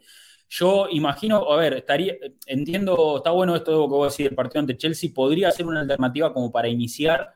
Eh, no creo que, que- que Tottenham sea tan vehemente, me parece que nos va a regalar un poco de terreno. Ellos van a querer espacio a espalda nuestra. No les sirve tenernos cerca del área, porque ahí no nos van a vulnerar. Eh, me parece que ellos lo que van a buscar. no les sirve a ellos. No, pero ellos van a buscar atraer, empezar a. a- a- va, va a ser un partido, me parece, bastante Sí, sí. entre Es contra y una batalla La, la necesidad, la necesidad que tienen ellos tampoco los va a hacer cambiar su fisonomía y como decís vos, porque me parece que, que este Tottenham, o como también los equipos de Conte que son mucho más reactivos que activos, están más preparados para, para jugar de contragolpe y para un partido de transiciones que un partido donde tengan que ellos llevar la iniciativa del encuentro. Por supuesto, tienen jugadores para hacerlo y por supuesto la necesidad y la obligación es de ellos. Ahora, me parece que eh, el Tottenham va a tratar de apostar por un partido más de vuelta y Arsenal creo que debería apostar más por un partido de control y por un partido donde el Tottenham tenga la pelota y nosotros poder lastimarlos de contra, o sea, darles como una dosis de su propia medicina, como me parece que el partido de Stamford Bridge es una buena demostración de eso porque eh, fue un partido donde el rival tuvo mucho más la pelota, pero nosotros en el menor tiempo que tuvimos la posesión le sacamos mucho más rédito y pudimos aprovechar también nuestras contras, que tenemos un equipo, por supuesto, también diagramado para, para jugar de esa manera, sobre todo también teniendo en cuenta el nivel que mostró Marti- Martinelli este fin de semana, que solamente le faltó el gol para coronar un gran partido. Creo que ahí podría ser una de las armas fundamentales si tenemos espacio para, para golpear al Tottenham. Sí, qué bien jugó, Sí. qué bien jugó Gaby. Eh, a ver, vamos con, con más preguntas. Nos comenta Mateo Garrido Leca, amigo de la casa, dice: Hola Capos, he sido públicamente defensor de Yaka y detractor de Pepe desde el día uno en el podcast. Creo que el tiempo pone todo en su lugar. ¿Qué harían con cada uno la próxima temporada? A ganar el jueves y dar Qué mal vuelta entró Pepe. y dar la vuelta en la cara de los muertos de enfrente, dice, dice Mateo. Qué mal Eh, entró Pepe.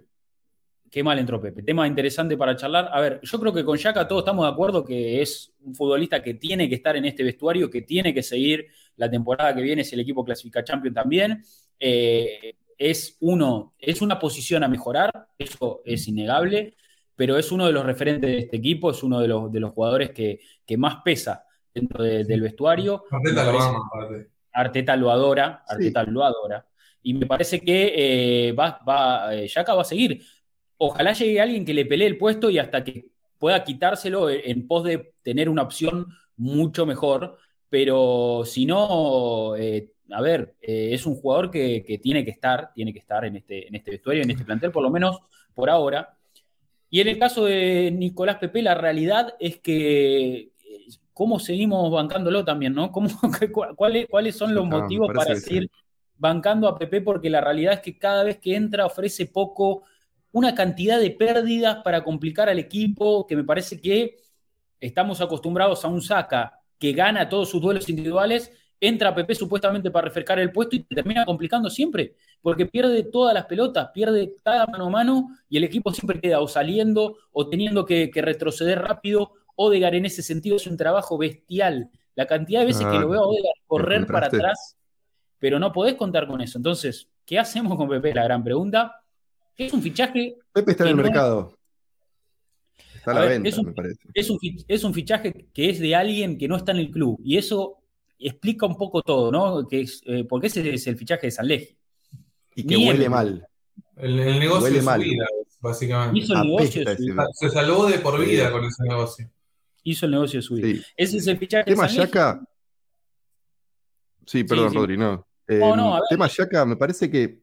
Yo creo que hay algo que aclarar. Digo, ¿quién puede decir algo sobre Yaca cuando juega así? ¿Quién lo puede criticar? ¿Quién, ¿Quién puede.? Nadie, digo, este Yaka es el que todos esperábamos que fuera, pero hace cinco años que está acá y no había sido nunca así, con la consistencia que lo está haciendo. Digo, obvio que el contexto juega, no lo vamos a negar. Obvio que este equipo no es el mismo que los últimos de, de Wenger, eh, la, solidez defensiva a su alrededor no es lo mismo que cuando estaba Emery, digo, no está más Mustafi, por ejemplo, eh, pero a ver, yo si, si, si solo me quedo con lo que veo, con lo que vi desde de enero hacia acá, eh, creo que ya casi está bien, se ganó su puesto, se ganó el lugar, se ganó la titularidad. Pero ¿cómo puedes olvidarte de los, de los últimos cinco años? Que en cuántas oportunidades, cuando las cosas estaban en la línea, cuando era un momento decisivo, el tipo te abandonó porque se hizo echar, porque insultó a los hinchas. Yo de esas cosas no me olvido tampoco, ¿eh? porque no te puedes quedar solo con lo bueno. El jugador es completo. Eh, y está bien, ahora está bien, pero ¿cuándo, qué, te garantiza que contra Tottenham no se le salga la cadena y te deja con 10 a los 5 minutos del primer tiempo? Nadie me lo garantiza, ¿eh? porque puede pasar eso de vuelta. No lo veo, no creo que pase, pero puede pasar, porque Yaka es eso también. Ayer, se, quiso, pelear con todo el mundo también. ¿eh? Lo tuvieron, Daniel James lo tuvo que calmar en un momento, el chico de Leeds, el, el galés de Leeds. Entonces, Yaka, sí, a este Yaka dámelo pero el Yaka es completo, ¿eh? tomémoslo completo como viene, porque cuando lo echen a los cinco minutos contra un partido que Arsenal tiene que ganar, no nos olvidemos tampoco. A ver, es eso, digo, es una, es una contradicción ambulante, Granit Xhaka. Eh, para bien y para mal. El, el, que yo quiero que se quede en Arsenal es eh, el Xhaka alternativa, el que la temporada que viene tenga un futbolista por delante que sea mejor que él y que sea un jugador que, no te digo como el Neni, pero que por lo menos tenga eh, la sabiduría de que va a haber alguien por delante de él y que no va a ser titular y que vamos a mejorar claramente ese puesto. Por eso, o que tiene que pelear el puesto. En vez de jugar 40, que juegue 20 partidos. Mm. Claro. A ver, hemos visto también en esto, en este tiempo, y yo creo que lo hemos hablado en este espacio y en todos los que hacemos eh, hace mucho, hemos visto lentamente cómo Yaka se fue despojando de grandes responsabilidades para, para realmente ocuparse de lo que hace bien. Y cuando, ahora que llegó el punto donde solamente tiene que hacer lo que él hace bien, eh, estamos viendo su mejor versión, pero hasta ahora habíamos visto un Yaka que tenía que cumplir con cosas que, lo abrumaban. Y la realidad es que eh, eh, su, terminó llegando a un punto de, colapso donde, donde vimos la peor versión de él, o sea, jugando partidos malísimos y hasta con todo el episodio de, la cinta de capitán y demás, hemos visto momentos muy malos. Eso no sé cómo hay mucha gente que se olvida de eso, ¿eh? Insultó a, todos los hinchas, digo, o sea, hay cosas que no te puedes olvidar. Total, evidentemente es, es eh, una historia muy particular la de Jack Arsenal. Estamos viendo, lógicamente, la mejor parte de ese relato y ojalá que siga por este camino, pero es una posición a mejorar y es un futbolista que es totalmente mejorable. O sea, eh, tiene, que haber una, tiene que haber mejores eh, versiones para, para, ese puesto, tiene que haber mejores jugadores a disposición.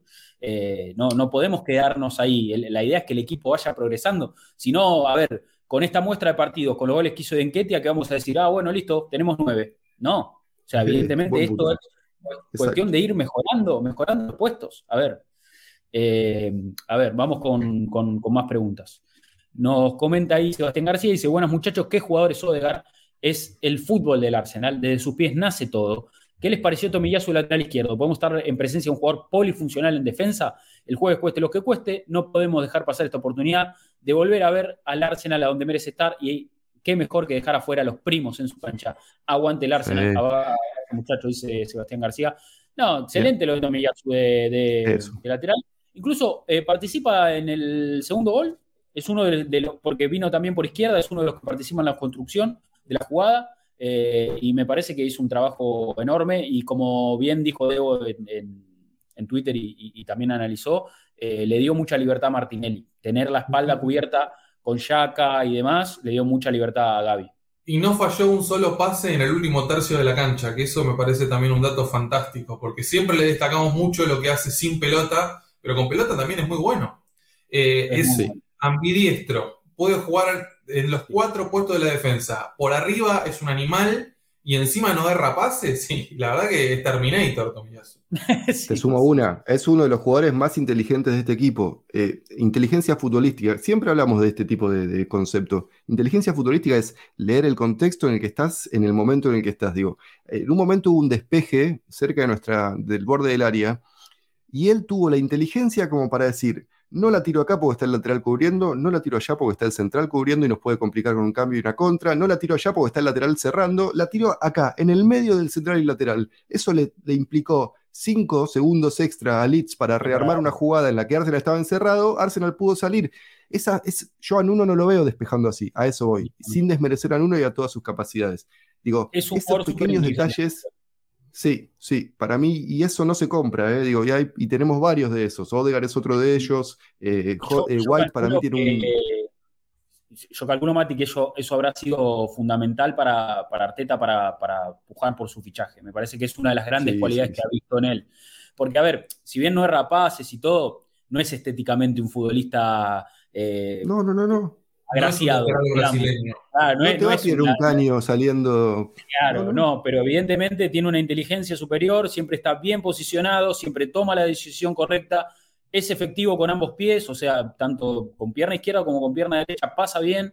Me parece que en ese sentido es un futbolista confiable, muy confiable. Es, un futbolista. Perdón, y volvió de una lesión después de tres meses y está como si nada. volvió muy bien, volvió muy bien. Eh, a ver, más, más preguntas ahí en nuestro Twitter. Nos comenta Jorge Cordero. Sería hermoso ganar el jueves, clasificar a Champions en casa de los Spurs, mientras se le deja matemáticamente eliminados por la pelea. Sería hermoso. La verdad que sería fantástico. Eh, Federico dice, ¿qué tal muchachos? Partido quedado para 4-0, pero bueno, se sufrió ante un equipo que rompió la red invita al balón parado. Pero en fin, victoria que le permite al Arsenal tomar una ventaja de cuatro puntos para afrontar el partido más importante de los últimos años del club. Ahora eh, cómo se nota que tanto el AK y Pepe no ven la hora de ir a otro equipo, cosa contraria que sucede con Cedric o el Neni. Este último, la verdad, me ha callado la boca. Ni el ogro Fabiani desperdiciaba lo que Pepe falló. Ahí, por cierto, jugarían con White por derecha eh, y Tommy por izquierda. Pregunta. Es otra chance, ¿no? White de lateral derecho. Es otra opción. Es otra opción. A, mí, sinceramente, creo que de todas las posibilidades, eh, Holding de central me parece que es lo que menos me convence de todo. Porque teniendo en cuenta que va a tener que, eh, debería hipotéticamente marcarlo a Harry Kane, que Harry Kane es un futbolista que no te ofrece referencia, que le gusta tirarse atrás, y ahí cuando lo sacás de la cueva a, Rob, me parece que, ahí le, terminás viendo todas sus debilidades. Así que por eso yo creo que es fundamental que juegue Ben White de central. Sí, coincido, coincido. Eh, para mí Ben White tiene que jugar central, claramente. También para, sacar la pelota más limpia. Eh, porque ahora.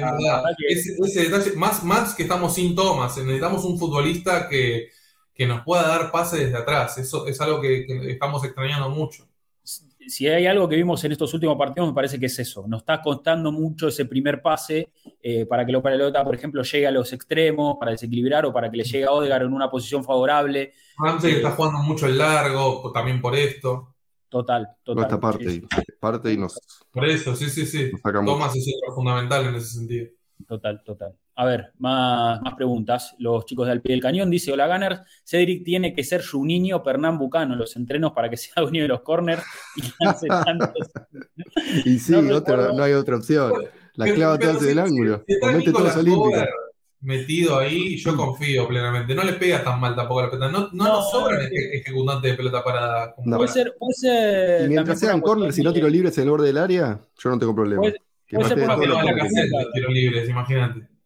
Puede ser por una cuestión de altura también, ¿o no? Es uno de los jugadores más bajos del 11 eh, que vaya a patear. A ver, eh, dice por otro lado, qué bien, lo hizo, eh, qué bien le hizo Tomillazo Martinelli. ¿Jugarían con Tommy por izquierda y Guay por derecha? Pregunta ahí eh, los amigos que bueno, nada. Está bueno esto eh, de que haya variantes, ¿eh? porque Conte tampoco sabe qué va a hacer Arsenal.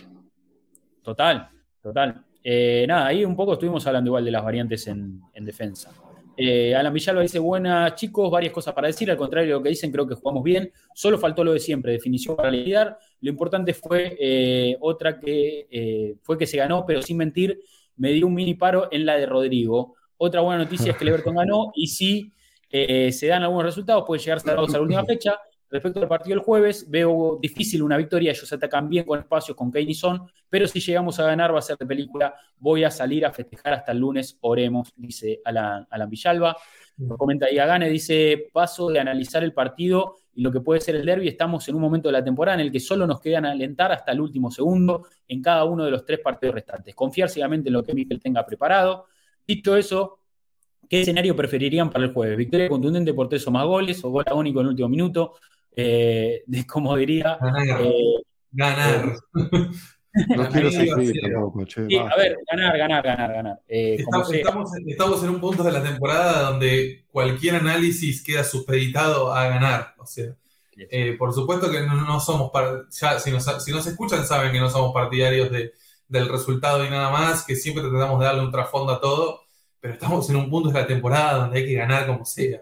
Sí, sí, sí, sí. Es, es eh, una victoria, sería ya, o sea, estaríamos cerrando nuestra temporada de forma positiva y ya, ¿te olvidas? Empezás a pensar el año que viene en la reconstrucción del equipo.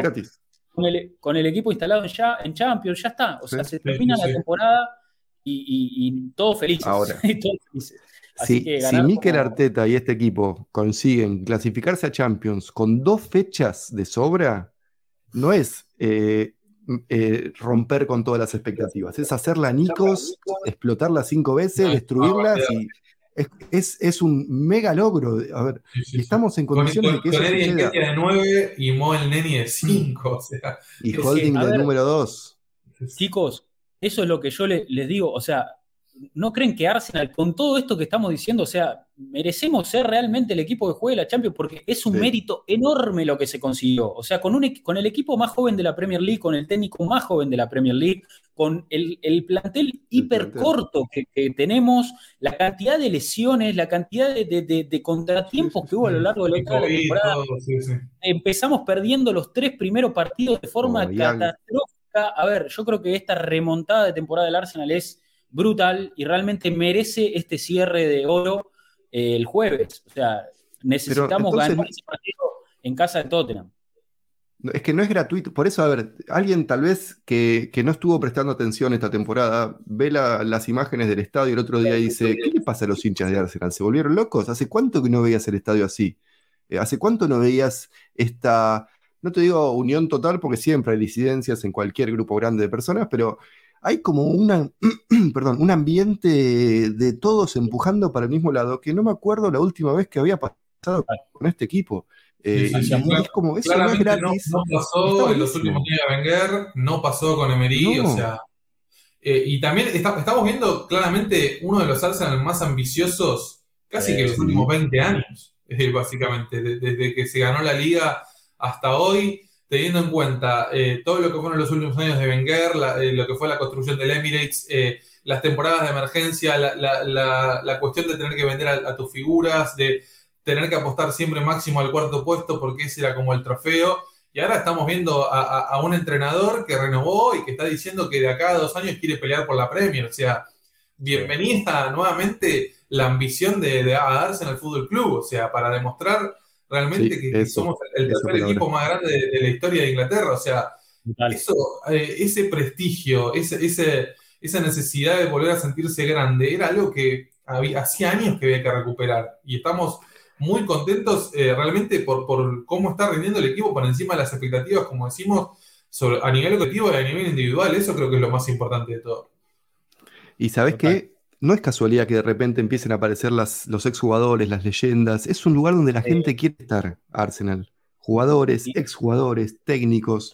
Lo es un, hay lugares, a ver, no te digo que está de moda, pero no sé, lo comparás con Manchester United. ¿Quién quiere ir a Manchester United? ¿Qué exjugador quiere pararse antes de que empiece un partido en Old Trafford a que lo aplaudan un poquito? Nadie, porque el ambiente está muy caldeado, están todos enojados, odian a los dueños, odian a Cristiano. No cae, no cae ni Ferguson ya en el Trafford. No, a ver, lo que quería, lo, que quería decir, eh, habían estado, habíamos dicho, eh, de la visita de los Invencibles cuando estuvo en River, con la charla con, con Smith que había estado Gilberto en ese momento, Lehman. El, eh, este domingo, partido ante Leeds, visitaron el Emirates los campeones de, de la temporada 70-71 eh, estaba George Graham, que era jugador en ese momento, después fue técnico y ganó varios títulos con Arsenal. Estaba Frank Linton, que era el capitán de esa época. Muchos de los jugadores que habían tenido una cena en la semana también en el club, eh, porque se cumplió, se cumplió el aniversario de, ese título que lograron. Eh, nada, todo esto un poco a mí me gusta pensar que estas conexiones con el pasado que Arsenal está generando son positivas también para el plantel, sobre todo porque, a ver, un poco lo que decíamos, eh, lo, habíamos mencionado el año pasado, Arsenal en, en White Hart Lane, en el estadio del Tottenham, ya tiene sus éxitos. No en el nuevo, porque este es un estadio nuevo construido, pero en el viejo hemos sido campeones en el 71, justamente con la gente que visitó eh, el Emirates frente al partido Leeds. Hemos sido campeones de los, los Invencibles, cerraron su temporada en White Hart Lane, ahí es donde sellaron el título. Sería lindo que después de estas visitas también este plantel logre su propio trofeo, que es clasificar a la Champions en casa del Tottenham. Sería, para mí, sería un cierre de, ciclo, eh, de, temporada, perdón, de cierre de ciclo no, porque de ciclo sigo, pero cierre de temporada, pero espectacular. Sería la verdad que, la frutilla del postre, la verdad, después de todo lo, que hemos pasado. A ver, eh, más, más mensajes. Nos comenta ahí eh, Rodrigo Pizarro, dice, yo sé que ustedes aman a Odegar y lo defienden a morir, pero ayer un fantasma, así como ya en varios partidos, dice. Emil pasando por un gran momento, lo sentaron en la banca como premio, siendo el segundo goleador del equipo, lo máximo que merece son 15 minutos contra Leeds, dice. ¿Real? Pregunta Rodrigo. Bueno, eh, es fútbol esto, cada uno. Lo de Emil me parece que es una cuestión física. ¿eh? Ayer jugó el mejor partido de la temporada, pero bueno. Sí, sí, está jugando, está manejando el equipo. Tal vez no se ve en la cancha, eh, por la tele, tal vez en una segunda mirada lo notas más también, digo, me pasa a mí todo el tiempo. La emoción del momento tal vez no te deja observar algunas cosas. Lo de Odegar, yo creo que este equipo es suyo. Es suyo. A ver, es el capitán ahora, ¿eh? Es el capitán del Arsenal. Entró Laca y le dio la cinta, pero es él, es suyo, es de él. Va a ser capitán la temporada que viene, muy probablemente. muy probablemente. Y eso, la verdad, que, es una excelente, excelente noticia. A ver, más, más mensajes. Malone Saldani dice Martinelli muy participativo, pero debió marcar para asegurar el marcador eh, desde antes. Un 10 para Tommy. En Ketia cerrando bocas me incluyo. Ojalá se pueda retener eh, como recambio. Se confirmó con quiénes se cuenta para el próximo torneo. Pepe y la cassette cada vez más afuera. Increíble que no tengamos un mejor pateador de córner que Cedric, dice, dice Manolo. Ferpac dice, equipo que gana no se toca, debería seguir la misma alineación para que siga la buena racha. Para mí el equipo completo está haciendo una unidad, todos haciendo lo que les corresponde hacer, y creo que ese ha sido la clave en la seguidilla de partidos ganados, dice, dice Ferpac. Motu comenta únicamente saco en Ketia, Martinelli de 9, Smith Road de punta. Lo que eh, lo de Odegaard en estos partidos es tremendo, hay esperanzas para el futuro. El jueves clasificamos en la casa de Tottenham y cerramos un gran torneo, esperando a Lautaro, que no va a dar goles, eh, que no va a dar los goles que faltan, dice, dice Motu. Eh, a ver, yo no creo que Arteta saque en Ketia. ¿eh? Eh, del medio, para, arriba el equipo está resuelto. Para mí hay que ver cómo arma la defensa. Y si hay un cambio de esquema, pero el medio para arriba van a jugar lo de siempre. O sea, sí, sí, teniendo en cuenta que, la presencia, la hipotética presencia en uno, podría meterlo a Smith Rowe también en el equipo. Pero me parece que por lo, bien que está jugando Martinelli, creo que es, un número puesto. Sí, sí, sí. Va, mucha chance de que juegue. A ver, Mereció el otro día, no lo tuvo. Sí, sí, sí. A ver, con el partido que hizo mereció, mereció anotar, sin duda. Sebastián Brand dice: Hola chicos, buen nivel en general, más eh, no lo ligamos nunca y lo terminamos sufriendo. Para destacar el nivel del Neni, una segunda vida en el club. Me impresiona lo desequilibrante que es Martinelli y Odegar, es de otro planeta. Contrató Tejan, pero al mismo equipo, eh, pero con Tomiyasu por la banda, donde va Son. Dice: Creo que Martinelli y Saca tienen todo para hacer un caos en su defensa. ¿Cuánto pagan por Pepe para su salida? Dice, ya está muerto en este club, saludos. Sí, a ver, hablamos un poco también de, la...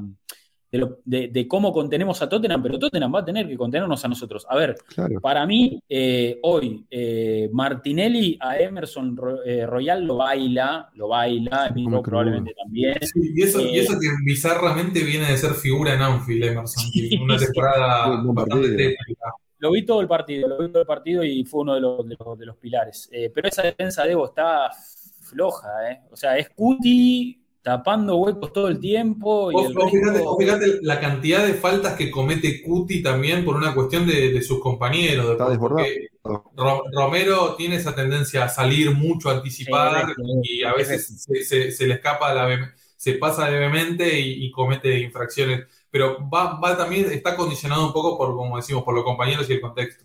Sí, sí. eh, ¿Cuánto ver, falta para que lo compre un grande a Romero, no? Nada. En cualquier Y- momento sea un equipo grande. Es- eh, aparte se está generando eh, algo que yo estoy notando con el Cuti, es que se está, no sé si se está ganando a los árbitros o qué, pero, pero pega, pega mucho, eh, pega mucho y Sí, nadie, Ah. pero pega bien. Nadie se escandaliza, ¿viste? Tiene carita de bueno, tiene carita de tranquilo, pero es un jugador que sale a romper todos los tiros.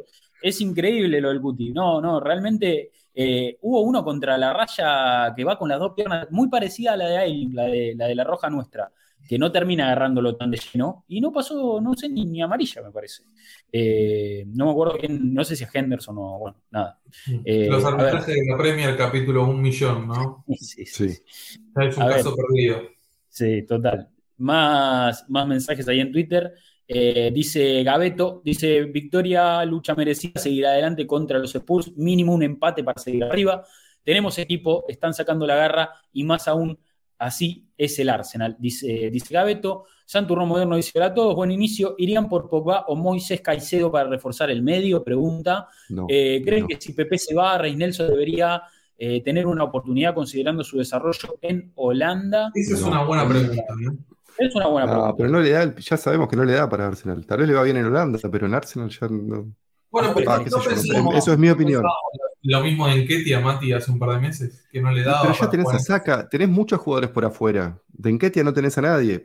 Tenés Martinelli, No, a ver, Militao, ¿qué pasa? Saka. Que se vaya por- Y si Nelson vino a ocupar el, el puesto de Pepe, no me parece, no me parecería tan No, mal. no parece mal.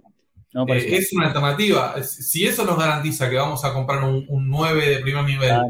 Y un volante central de primer nivel, bueno, que venga Nelson a reemplazar a, a Pepe, si casi no está jugando. O sea, y si el titular por escándalo es Saca también. Estamos hablando de que Sí, estamos de, una posición donde el que venga va a tener que ser suplente sí o sí. Y si es un razón, chico, me convenciste.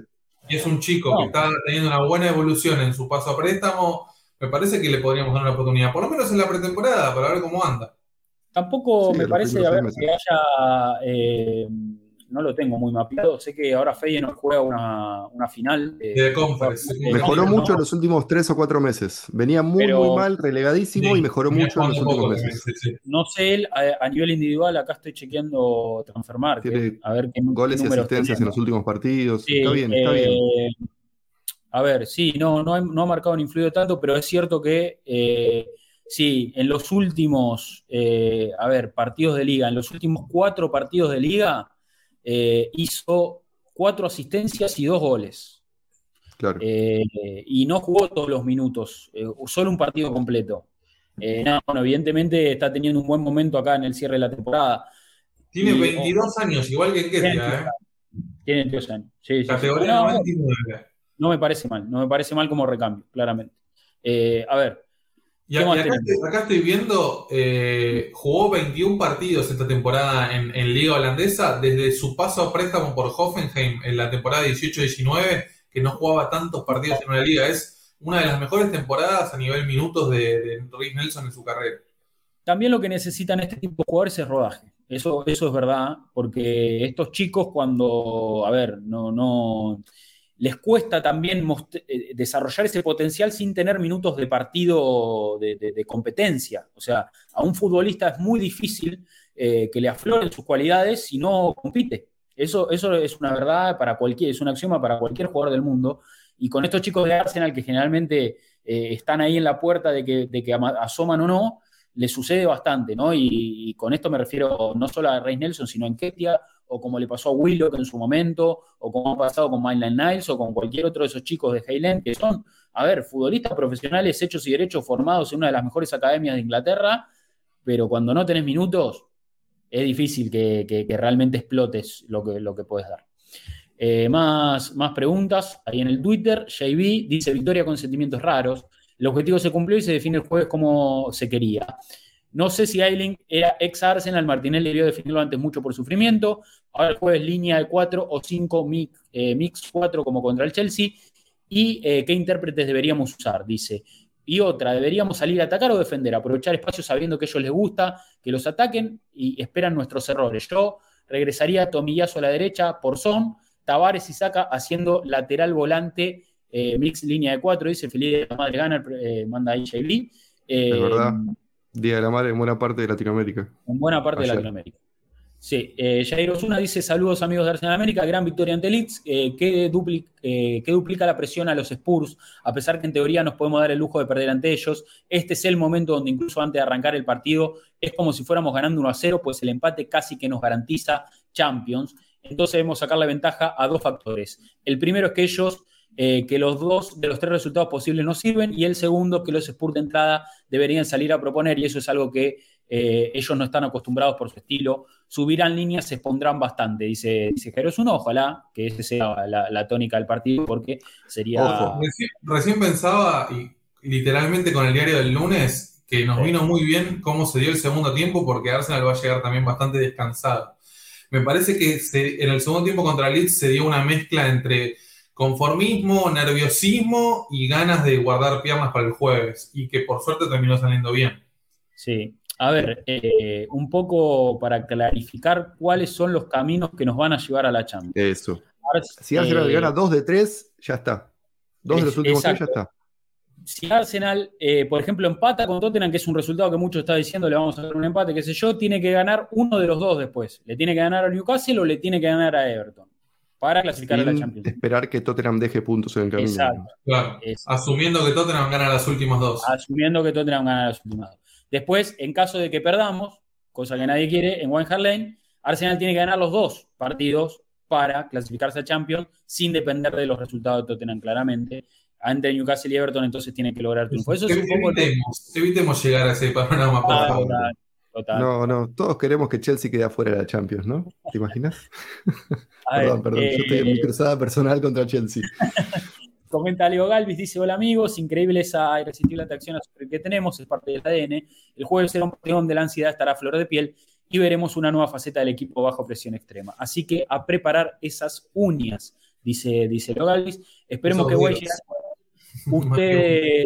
¿Eh? Perdón dedos más que uñas. ah, sí, sí, por las uñas empezamos. Después terminamos como la, como la Venus de Miguel, más o menos. al final del partido. Esperemos que Guay llegue el jueves. Ustedes saben cómo va la evolución de su lesión. Pregunta, abrazo a todos. Y Coy, London is red. Yo creo que va a jugar, Ben White va a jugar. Sí. Para mí estaba bien para Leeds, pero no lo quisieron arriesgar.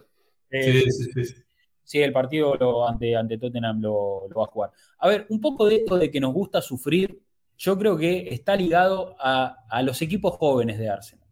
Eh, y hemos tenido con Wenger muchos equipos jóvenes y hemos tenido en muchos momentos de nuestra historia muchos, equipos jóvenes y, y este es el equipo más joven de la Premier League y evidentemente eh, hay, hay que entender que la maduración de estos jugadores también pasa por sufrir y pasa por estos momentos de, zozobra y pasa por, por curtirse, por, tener que aguantar resultados en, partidos difíciles. Entonces, es un poco eso lo que nos sucede, me parece, con respecto al, sufrimiento.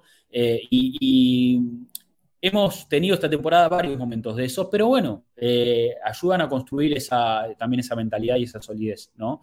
Eh, para, poder eh, seguir creciendo. A ver, más mensajes en, nuestro Twitter. Ahí nos comenta Mr. Batman. Dice, pensando en el mercado y más allá de Gabriel Jesús y Tieleman que vienen sonando, ¿qué les parece estos jugadores de la B un poco infravalorados para reforzar el equipo, como Mitrovic, Solank, un perfil de nueve diferente, Sander Berg, sí, Mazzaro, con el Norwich? ¿Qué les parece además la idea de Jesse Lingard para eh, libre, para ocupar un lugar como el de Pepe? Saludos de Uruguay.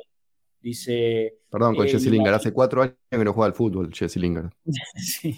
Jesse Lingard tuvo, la verdad un problema. La, verdad que la, gestión del United con Jesse Lingard fue malísima porque, no sé si te acordás, estuvo a préstamo la, otra temporada en West Ham, la rompió toda, tuvo una de sus mejores temporadas y después el United lo trajo de vuelta, no lo usó y ahora se va libre. Así que una gestión muy extraña por parte de Manchester United que tranquilamente pudo haber podido sacar la misma cantidad de dinero que sacamos nosotros por Willock por, por Jesse Lingard, sin duda. Sí, tranquilamente. Y a ver, eh, para sumar también al incendio del Trafford, eh, el hermano de Lingard salió medio, medio caliente. Sí, a decir, porque no lo dejaron despedirse. Es muy pero es muy conflictivo Jesse. Jesse Lingard es muy tuvo líos, hasta en West Ham cuando le iba bien tuvo quilombo, ¿no? lejos de este club ese chico, perdón. Pero Más mensajes, nos comenta Edwin López, dice al principio parece imposible, después eh, los jugadores le dieron la espalda al proyecto, no creo que haya, haya, pasado, dice a pesar de eso Miquel y su equipo siempre respondió, nos tienen a un paso de un objetivo que solo ellos sabían que podían lograr. Del jueves, solo lo físico me preocupa porque estamos justos. Eh, sí, a ver, yo, yo siento que cada jugador que le dio la espalda al proyecto, entre comillas, eh, ya no está. Eh, los que están son los que están comprometidos. Después, yo creo que Arteta en ese sentido se encargó muy bien de, sí, uno de los mayores méritos del ciclo Arteta fue ese, claramente. Sí. A ver, este Barquillo dice. Después del segundo gol fuimos demasiado misericordiosos, era un escenario ideal para arreglar la diferencia de goles, es demasiado notoria la diferencia de juego cuando Martinelli tiene un apoyo de verdad en su banda. Esperemos que contra Spurs mm. tengamos la misma mentalidad que contra otros. Rivales directos donde la diferencia de juego fue significativa. Odegar es un deleite y un buen momento en Ketia no hay forma de ilusionarse con volver a Champions. Saludos a todos muchachos. Eh, sí, a ver, eh, es cierto que debimos marcar más goles eh, ante, ante Leeds, pero bueno, nada, victoria y a seguir, victoria y a pensar en, en Tottenham. Eh, dice, partido de más o menos, pienso yo, lo dejamos vivos hasta el final, cuando podemos haberlo goleado, me gustó cómo formó Mikel, buen partido del Neni, Martinelli, Enquete y Tomiyasu, este último que jugó una posición que no es la suya y no me gustó, cómo formó Mikel, buen partido del Neni, Martinelli y Tomiyasu, repite el mensaje, eh, dice que no se entornó en ningún momento. Pregunta, ¿poneran uno o dejarían a Tomiyasu por izquierda y Segri por derecha para el jueves? Abrazo. Bueno, ahí un poco hablamos de opciones eh, hace un ratito. Andrés Pérez dice, más que este partido, me dejó pensando el buen desempeño de las gallinas contra Liverpool. Anhelo demasiado volver a escuchar el himno en Champions en el Emirates. Qué lindo, qué lindo sería. Son muy regulares los, los primos. Pues aparte, a ver, lo que tienen los partidos también de, Champions es que son de noche, el estadio iluminado, el, himno de la Champions sonando. Hacen, yo, a ver, el Emirates de noche con luces prendidas eh, ¿Hace cuánto que no vemos esa imagen? Con la gente llena. Nos ha tocado algún partido. Eso, porque en Europa League no se llena. Claro, y la Europa League tampoco es que tiene ese marco tan. Eh, no, la Champions es, una competición aparte, es, otra mística. A ver, más, más mensajes. Eh, dice Juan Felipe Ramírez, muchachos, quisiera saber la historia de cómo se volvieron o por qué son hinchas del equipo, pregunta Juan Felipe Ramírez. Podata Tomillas es otra cosa. Bueno, ¿Quieren darse un minutito ahí cada uno? Eh, eh, Sabes que tuvimos una pregunta parecida en, un comentario de YouTube eh, y yo les, dije que compre tu libro. Para entender un poco más de historia. En serio, en serio. Yo creo que eso es una cuestión generacional. A nosotros, el Arsenal de los Invencibles coincidió cuando nosotros teníamos entre 10, 12, 13 años, que me parece que es como en el momento que te empieza a gustar el fútbol es como una edad trascendental para, decidir tus gustos. Y justo coincidimos con que estaba el gran Arsenal de Henry, de Wenger, de Piré, de todas las figuras. Y era una, elección bastante fácil. Sobre todo también teniendo en cuenta que fueron los primeros años donde comenzó a transmitirse la Premier League en Sudamérica. Entonces me parece que Eso. terminó siendo una mezcla de cosas que terminaron por decantar para, para ese lado. Total, coincido. No, y también que la fuerza Perdón, Rodri, que la fuerza de ese momento era el Manchester United y no es muy... Eh, ¿A quién le puede gustar Manchester United? Entonces vamos a ver el, que le compite a ese otro que... eso, eso, es un poco lo que, iba a decir. Porque la atracción, eh, la atracción primera, digamos, el, flechazo, justamente me parece que es ese equipo, los invencibles, la forma de jugar. Después uno también va mirando hacia atrás, ve la historia, eh, repasa cuáles son los valores del equipo, la identidad del club, el ADN, y ahí es donde terminas de consolidar ese sentimiento de decir, este es mi club, este es el club que realmente quiero apoyar, al que quiero seguir, el, que, el que me representa en algún punto, ¿no? Eso es un poco lo que, a ver, está esa famosa frase de Dennis Bergkamp, yo la uso en algún pasaje del libro, eh, que dice eh, que uno no es hincha del club ni por los trofeos, ni por los jugadores, ni por la cancha, ni por... Uno es, uno es hincha de un club porque se reconoce eh, en, los valores y en la identidad que el club tiene. Y a mí me parece donde está eh, un poco la explicación de por qué somos hinchas de Arsenal, porque, por todo lo que representa Arsenal como club, más allá de, si es campeón, de si gana cosas, de, si le va bien o si le va mal. Uno genera ese vínculo con los valores del club. O sea, comparte esa forma de ver el fútbol, comparte esa forma de, gestionar. Y después está el eh, tema, perdón, yo lo escuchás a Wenger hablar, un tipo formado, inteligente, sensible, digo, eso también sumo, en mi caso particular, digo, ¿no? Un tipo atractivo que vos lo, eh, un tipo que lo querés escuchar hablar de casi cualquier tema, porque te va, te va a dejar algo, algo interesante te va a dejar. eso para mí también.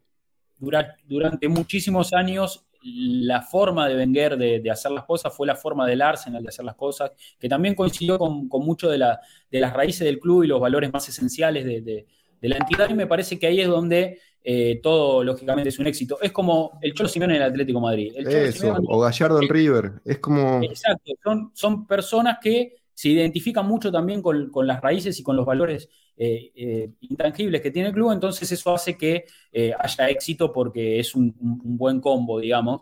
Me parece que en el caso de Wenger fue una gran representación de los valores de Arsenal durante mucho tiempo y de la forma del Arsenal de ver el fútbol, de la forma del Arsenal de concebir la victoria, de que la victoria no, no es eh, una, cuestión en sí misma, sino que hay que entender cómo se consigue y de qué forma, y me parece que todo eso es lo que nos, nos gusta de, Arsenal, ¿no? Eh, algo que también hizo Chapman en su momento, bueno, nada, compren el libro que, está, que está bueno para entender todo esto.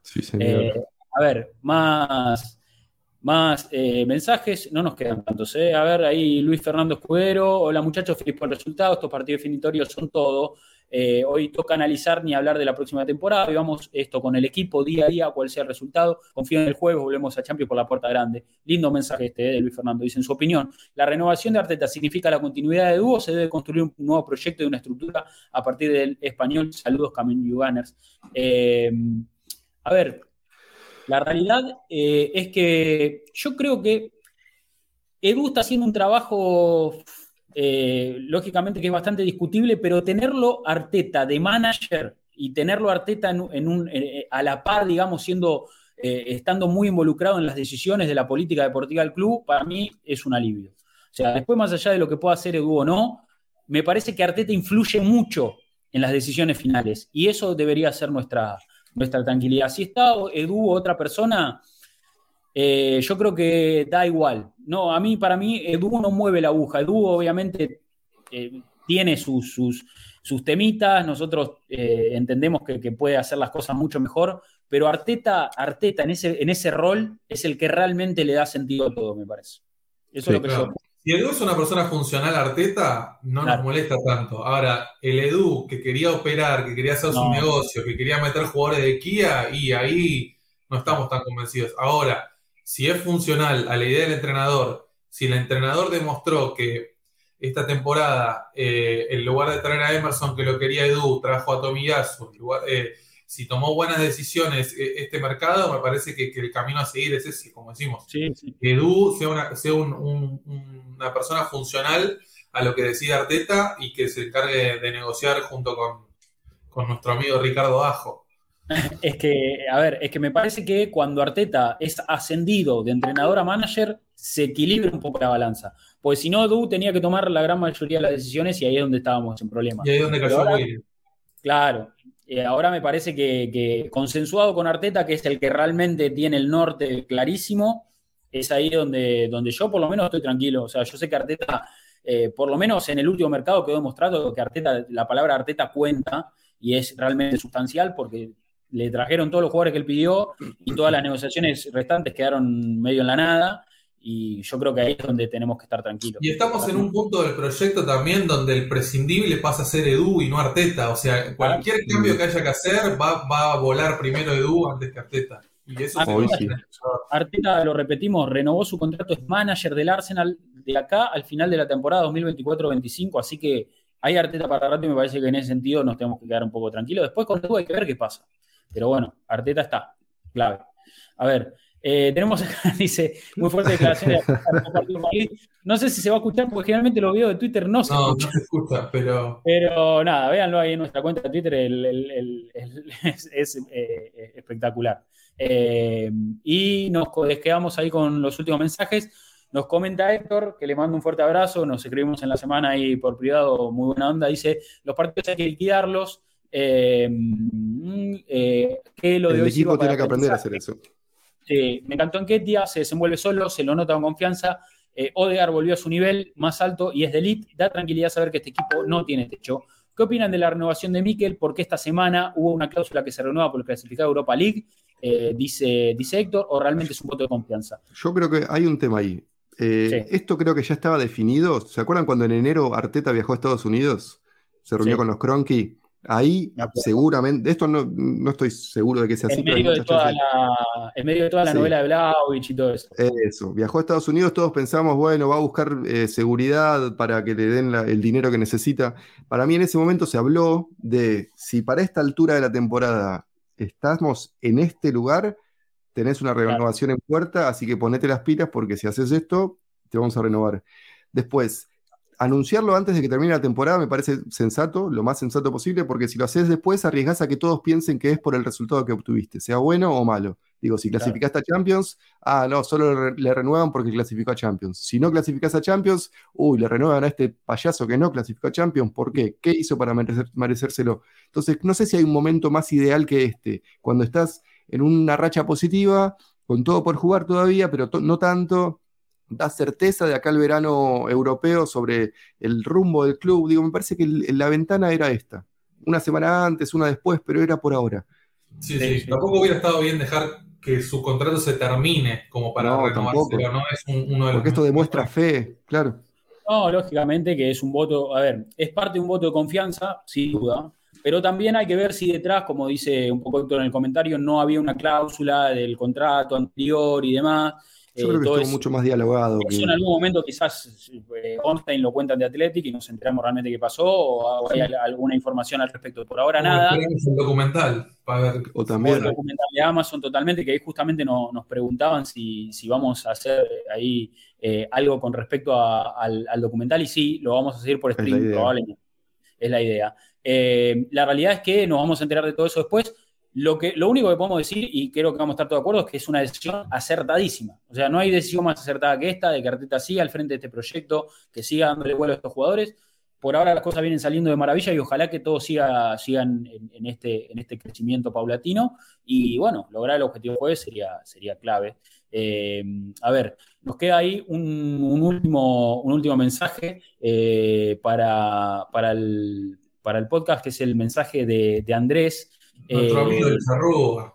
de nuestro amigo Charrúa, ahí lo tenemos en pantalla, que dice, buenas gurises, fue un buen partido, hemos visto mejores, no vería capaz, pero igual me sigue sorprendiendo que Arteta le sigue haciendo a Nuno. ¿Ustedes piensan sobre, ustedes qué piensan sobre su situación? Espero que el equipo levante eh, al, al nivel que conocemos para el derby, saludos. A ver, yo, yo no creo que eh, Nuno se sienta destratado, ni mucho menos. ¿eh? Para mí, él entiende que, que, tiene mucho por mejorar y que todavía tiene que, que, que entrar en ritmo Premier League y que, y a, a, su, a, su, carrera futbolística le quedan muchos años por delante y que dio un gran salto pasando de, de ser suplente del Benfica a prácticamente uno de los jugadores claro. titulares de Arsenal en muchos partidos. Igual para el caso parecido a Loconga, o sea, es primera temporada Total. en Premier League, o sea, es difícil, va a ser, seguro.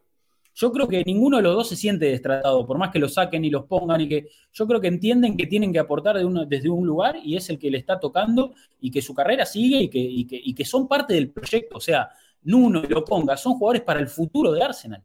No, no, sé si titulares, pero van a, o sea, son jugadores que van a entrar en esta dinámica de futuro. De futuro. Entonces, me parece que Mikel en ese sentido también está en una posición dentro del club. O sea, hoy Mikel Arteta en Arsenal es eh, la, la, figura más importante del club y yo creo que, que, que Nuno no se va a poner de malas porque lo saquen un entretiempo. O sea, tiene que entender que el que toma las decisiones es Mikel Arteta. Entonces, eh, el equivocado sería Nuno en ese sentido, ¿no? Claro. O sea, eh, estaría esperando eso, algo que no va a pasar. Total, tranquilidad, tranquilidad. A ver, aprovecho para compartir el mensaje de Gino ahí, que, que dice que, que, está con toda la energía para el jueves, eh, y elogia la entrevista que hice con Gian eh, del canal de Arsenal Interactivo, eh, que, bueno, que si la quieren ir a ver en el canal de Gian, vayan, está buena, estuvimos charlando mucho tiempo, un poco de todo, de, del equipo, pero también cuestiones personales y demás, eh, así que para, para, que la tengan en cuenta el canal de Gian. Y vamos a hacer algo, el equipo de Arsenal América con el equipo de Arsenal Interactivo, probablemente cuando se cierre la temporada, ojalá que de forma positiva, alguna movidita tenemos que armar. Algo tenemos que armar para cruzar los canales, para hacer algo copado, para que todos también participen, para juntar nuestra gente con la gente de él y que sea una fiesta de Arsenal virtual eh, eh, acá en, algún espacio eh, que podamos coordinar todos. Bueno, ya se terminaron las preguntas, ha pasado un nuevo programa, nos quedan cada vez más largos los streams porque estamos charlando y, es otra la dinámica, no es la dinámica del podcast porque acá estamos con la gente en vivo, con, el que también deja su mensaje en Twitter y demás. Cosas a tener en cuenta para esta semana que viene picante, picante. Eh, el, bueno, el miércoles voy a estar en la Feria del Libro. El miércoles voy a estar en la Feria del Libro de Buenos Aires. Eh, está confirmadísimo.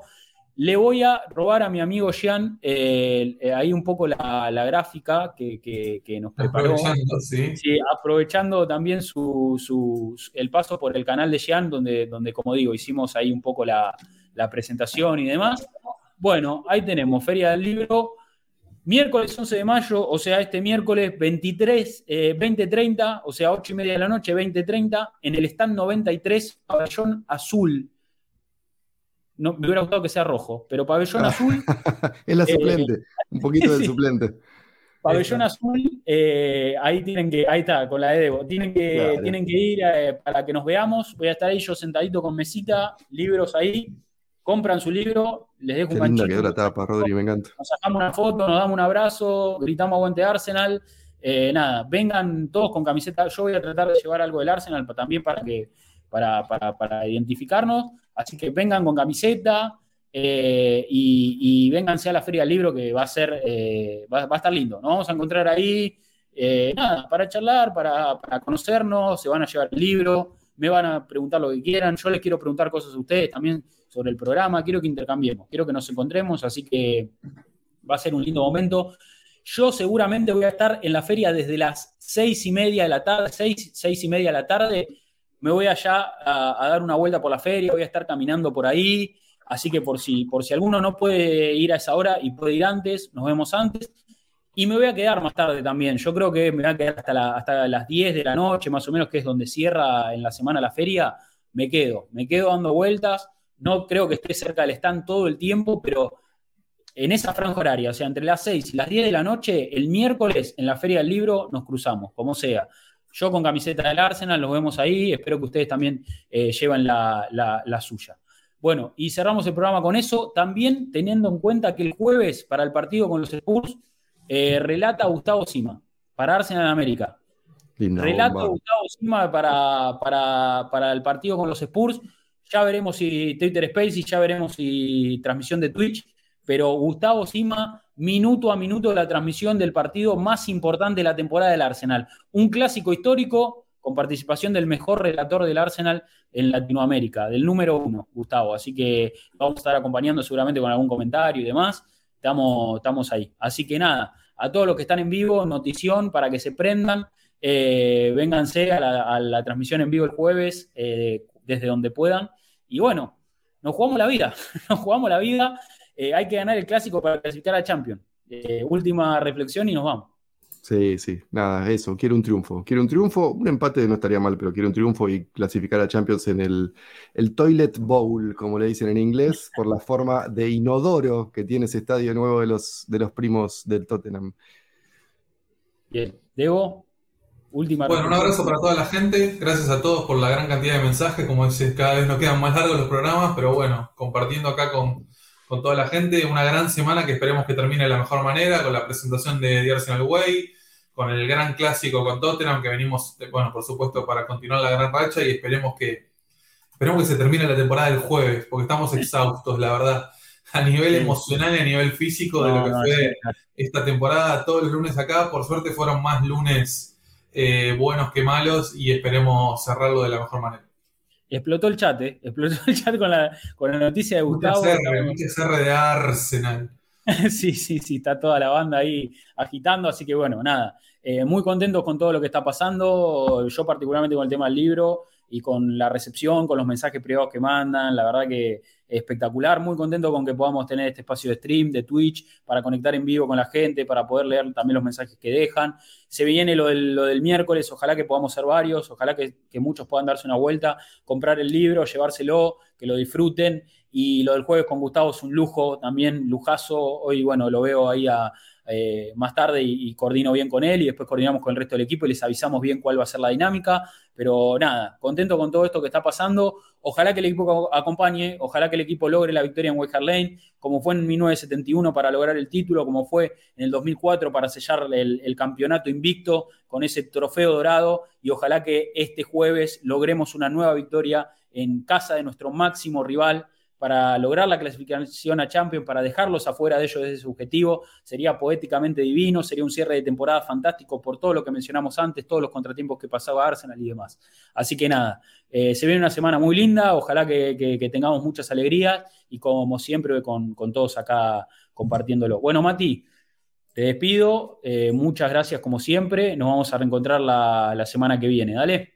Sí, Perdón, me muteé sin querer. Saludos para todos. Eh, y bueno, ojalá un triunfo, ojalá. Ojalá, ojalá. Debo, muchísimas gracias. Eh, y bueno, abrazo, capaz no, abrazo para todos. Arreglamos lo del jueves. Un abrazo a todos. Ha pasado Mati Tercich, ha pasado Agustín Devoti. Mi nombre es Rodrigo Duben. Nos vamos a reencontrar en la próxima emisión. Y como siempre, vamos a decir: aguante el Arsenal. Chao.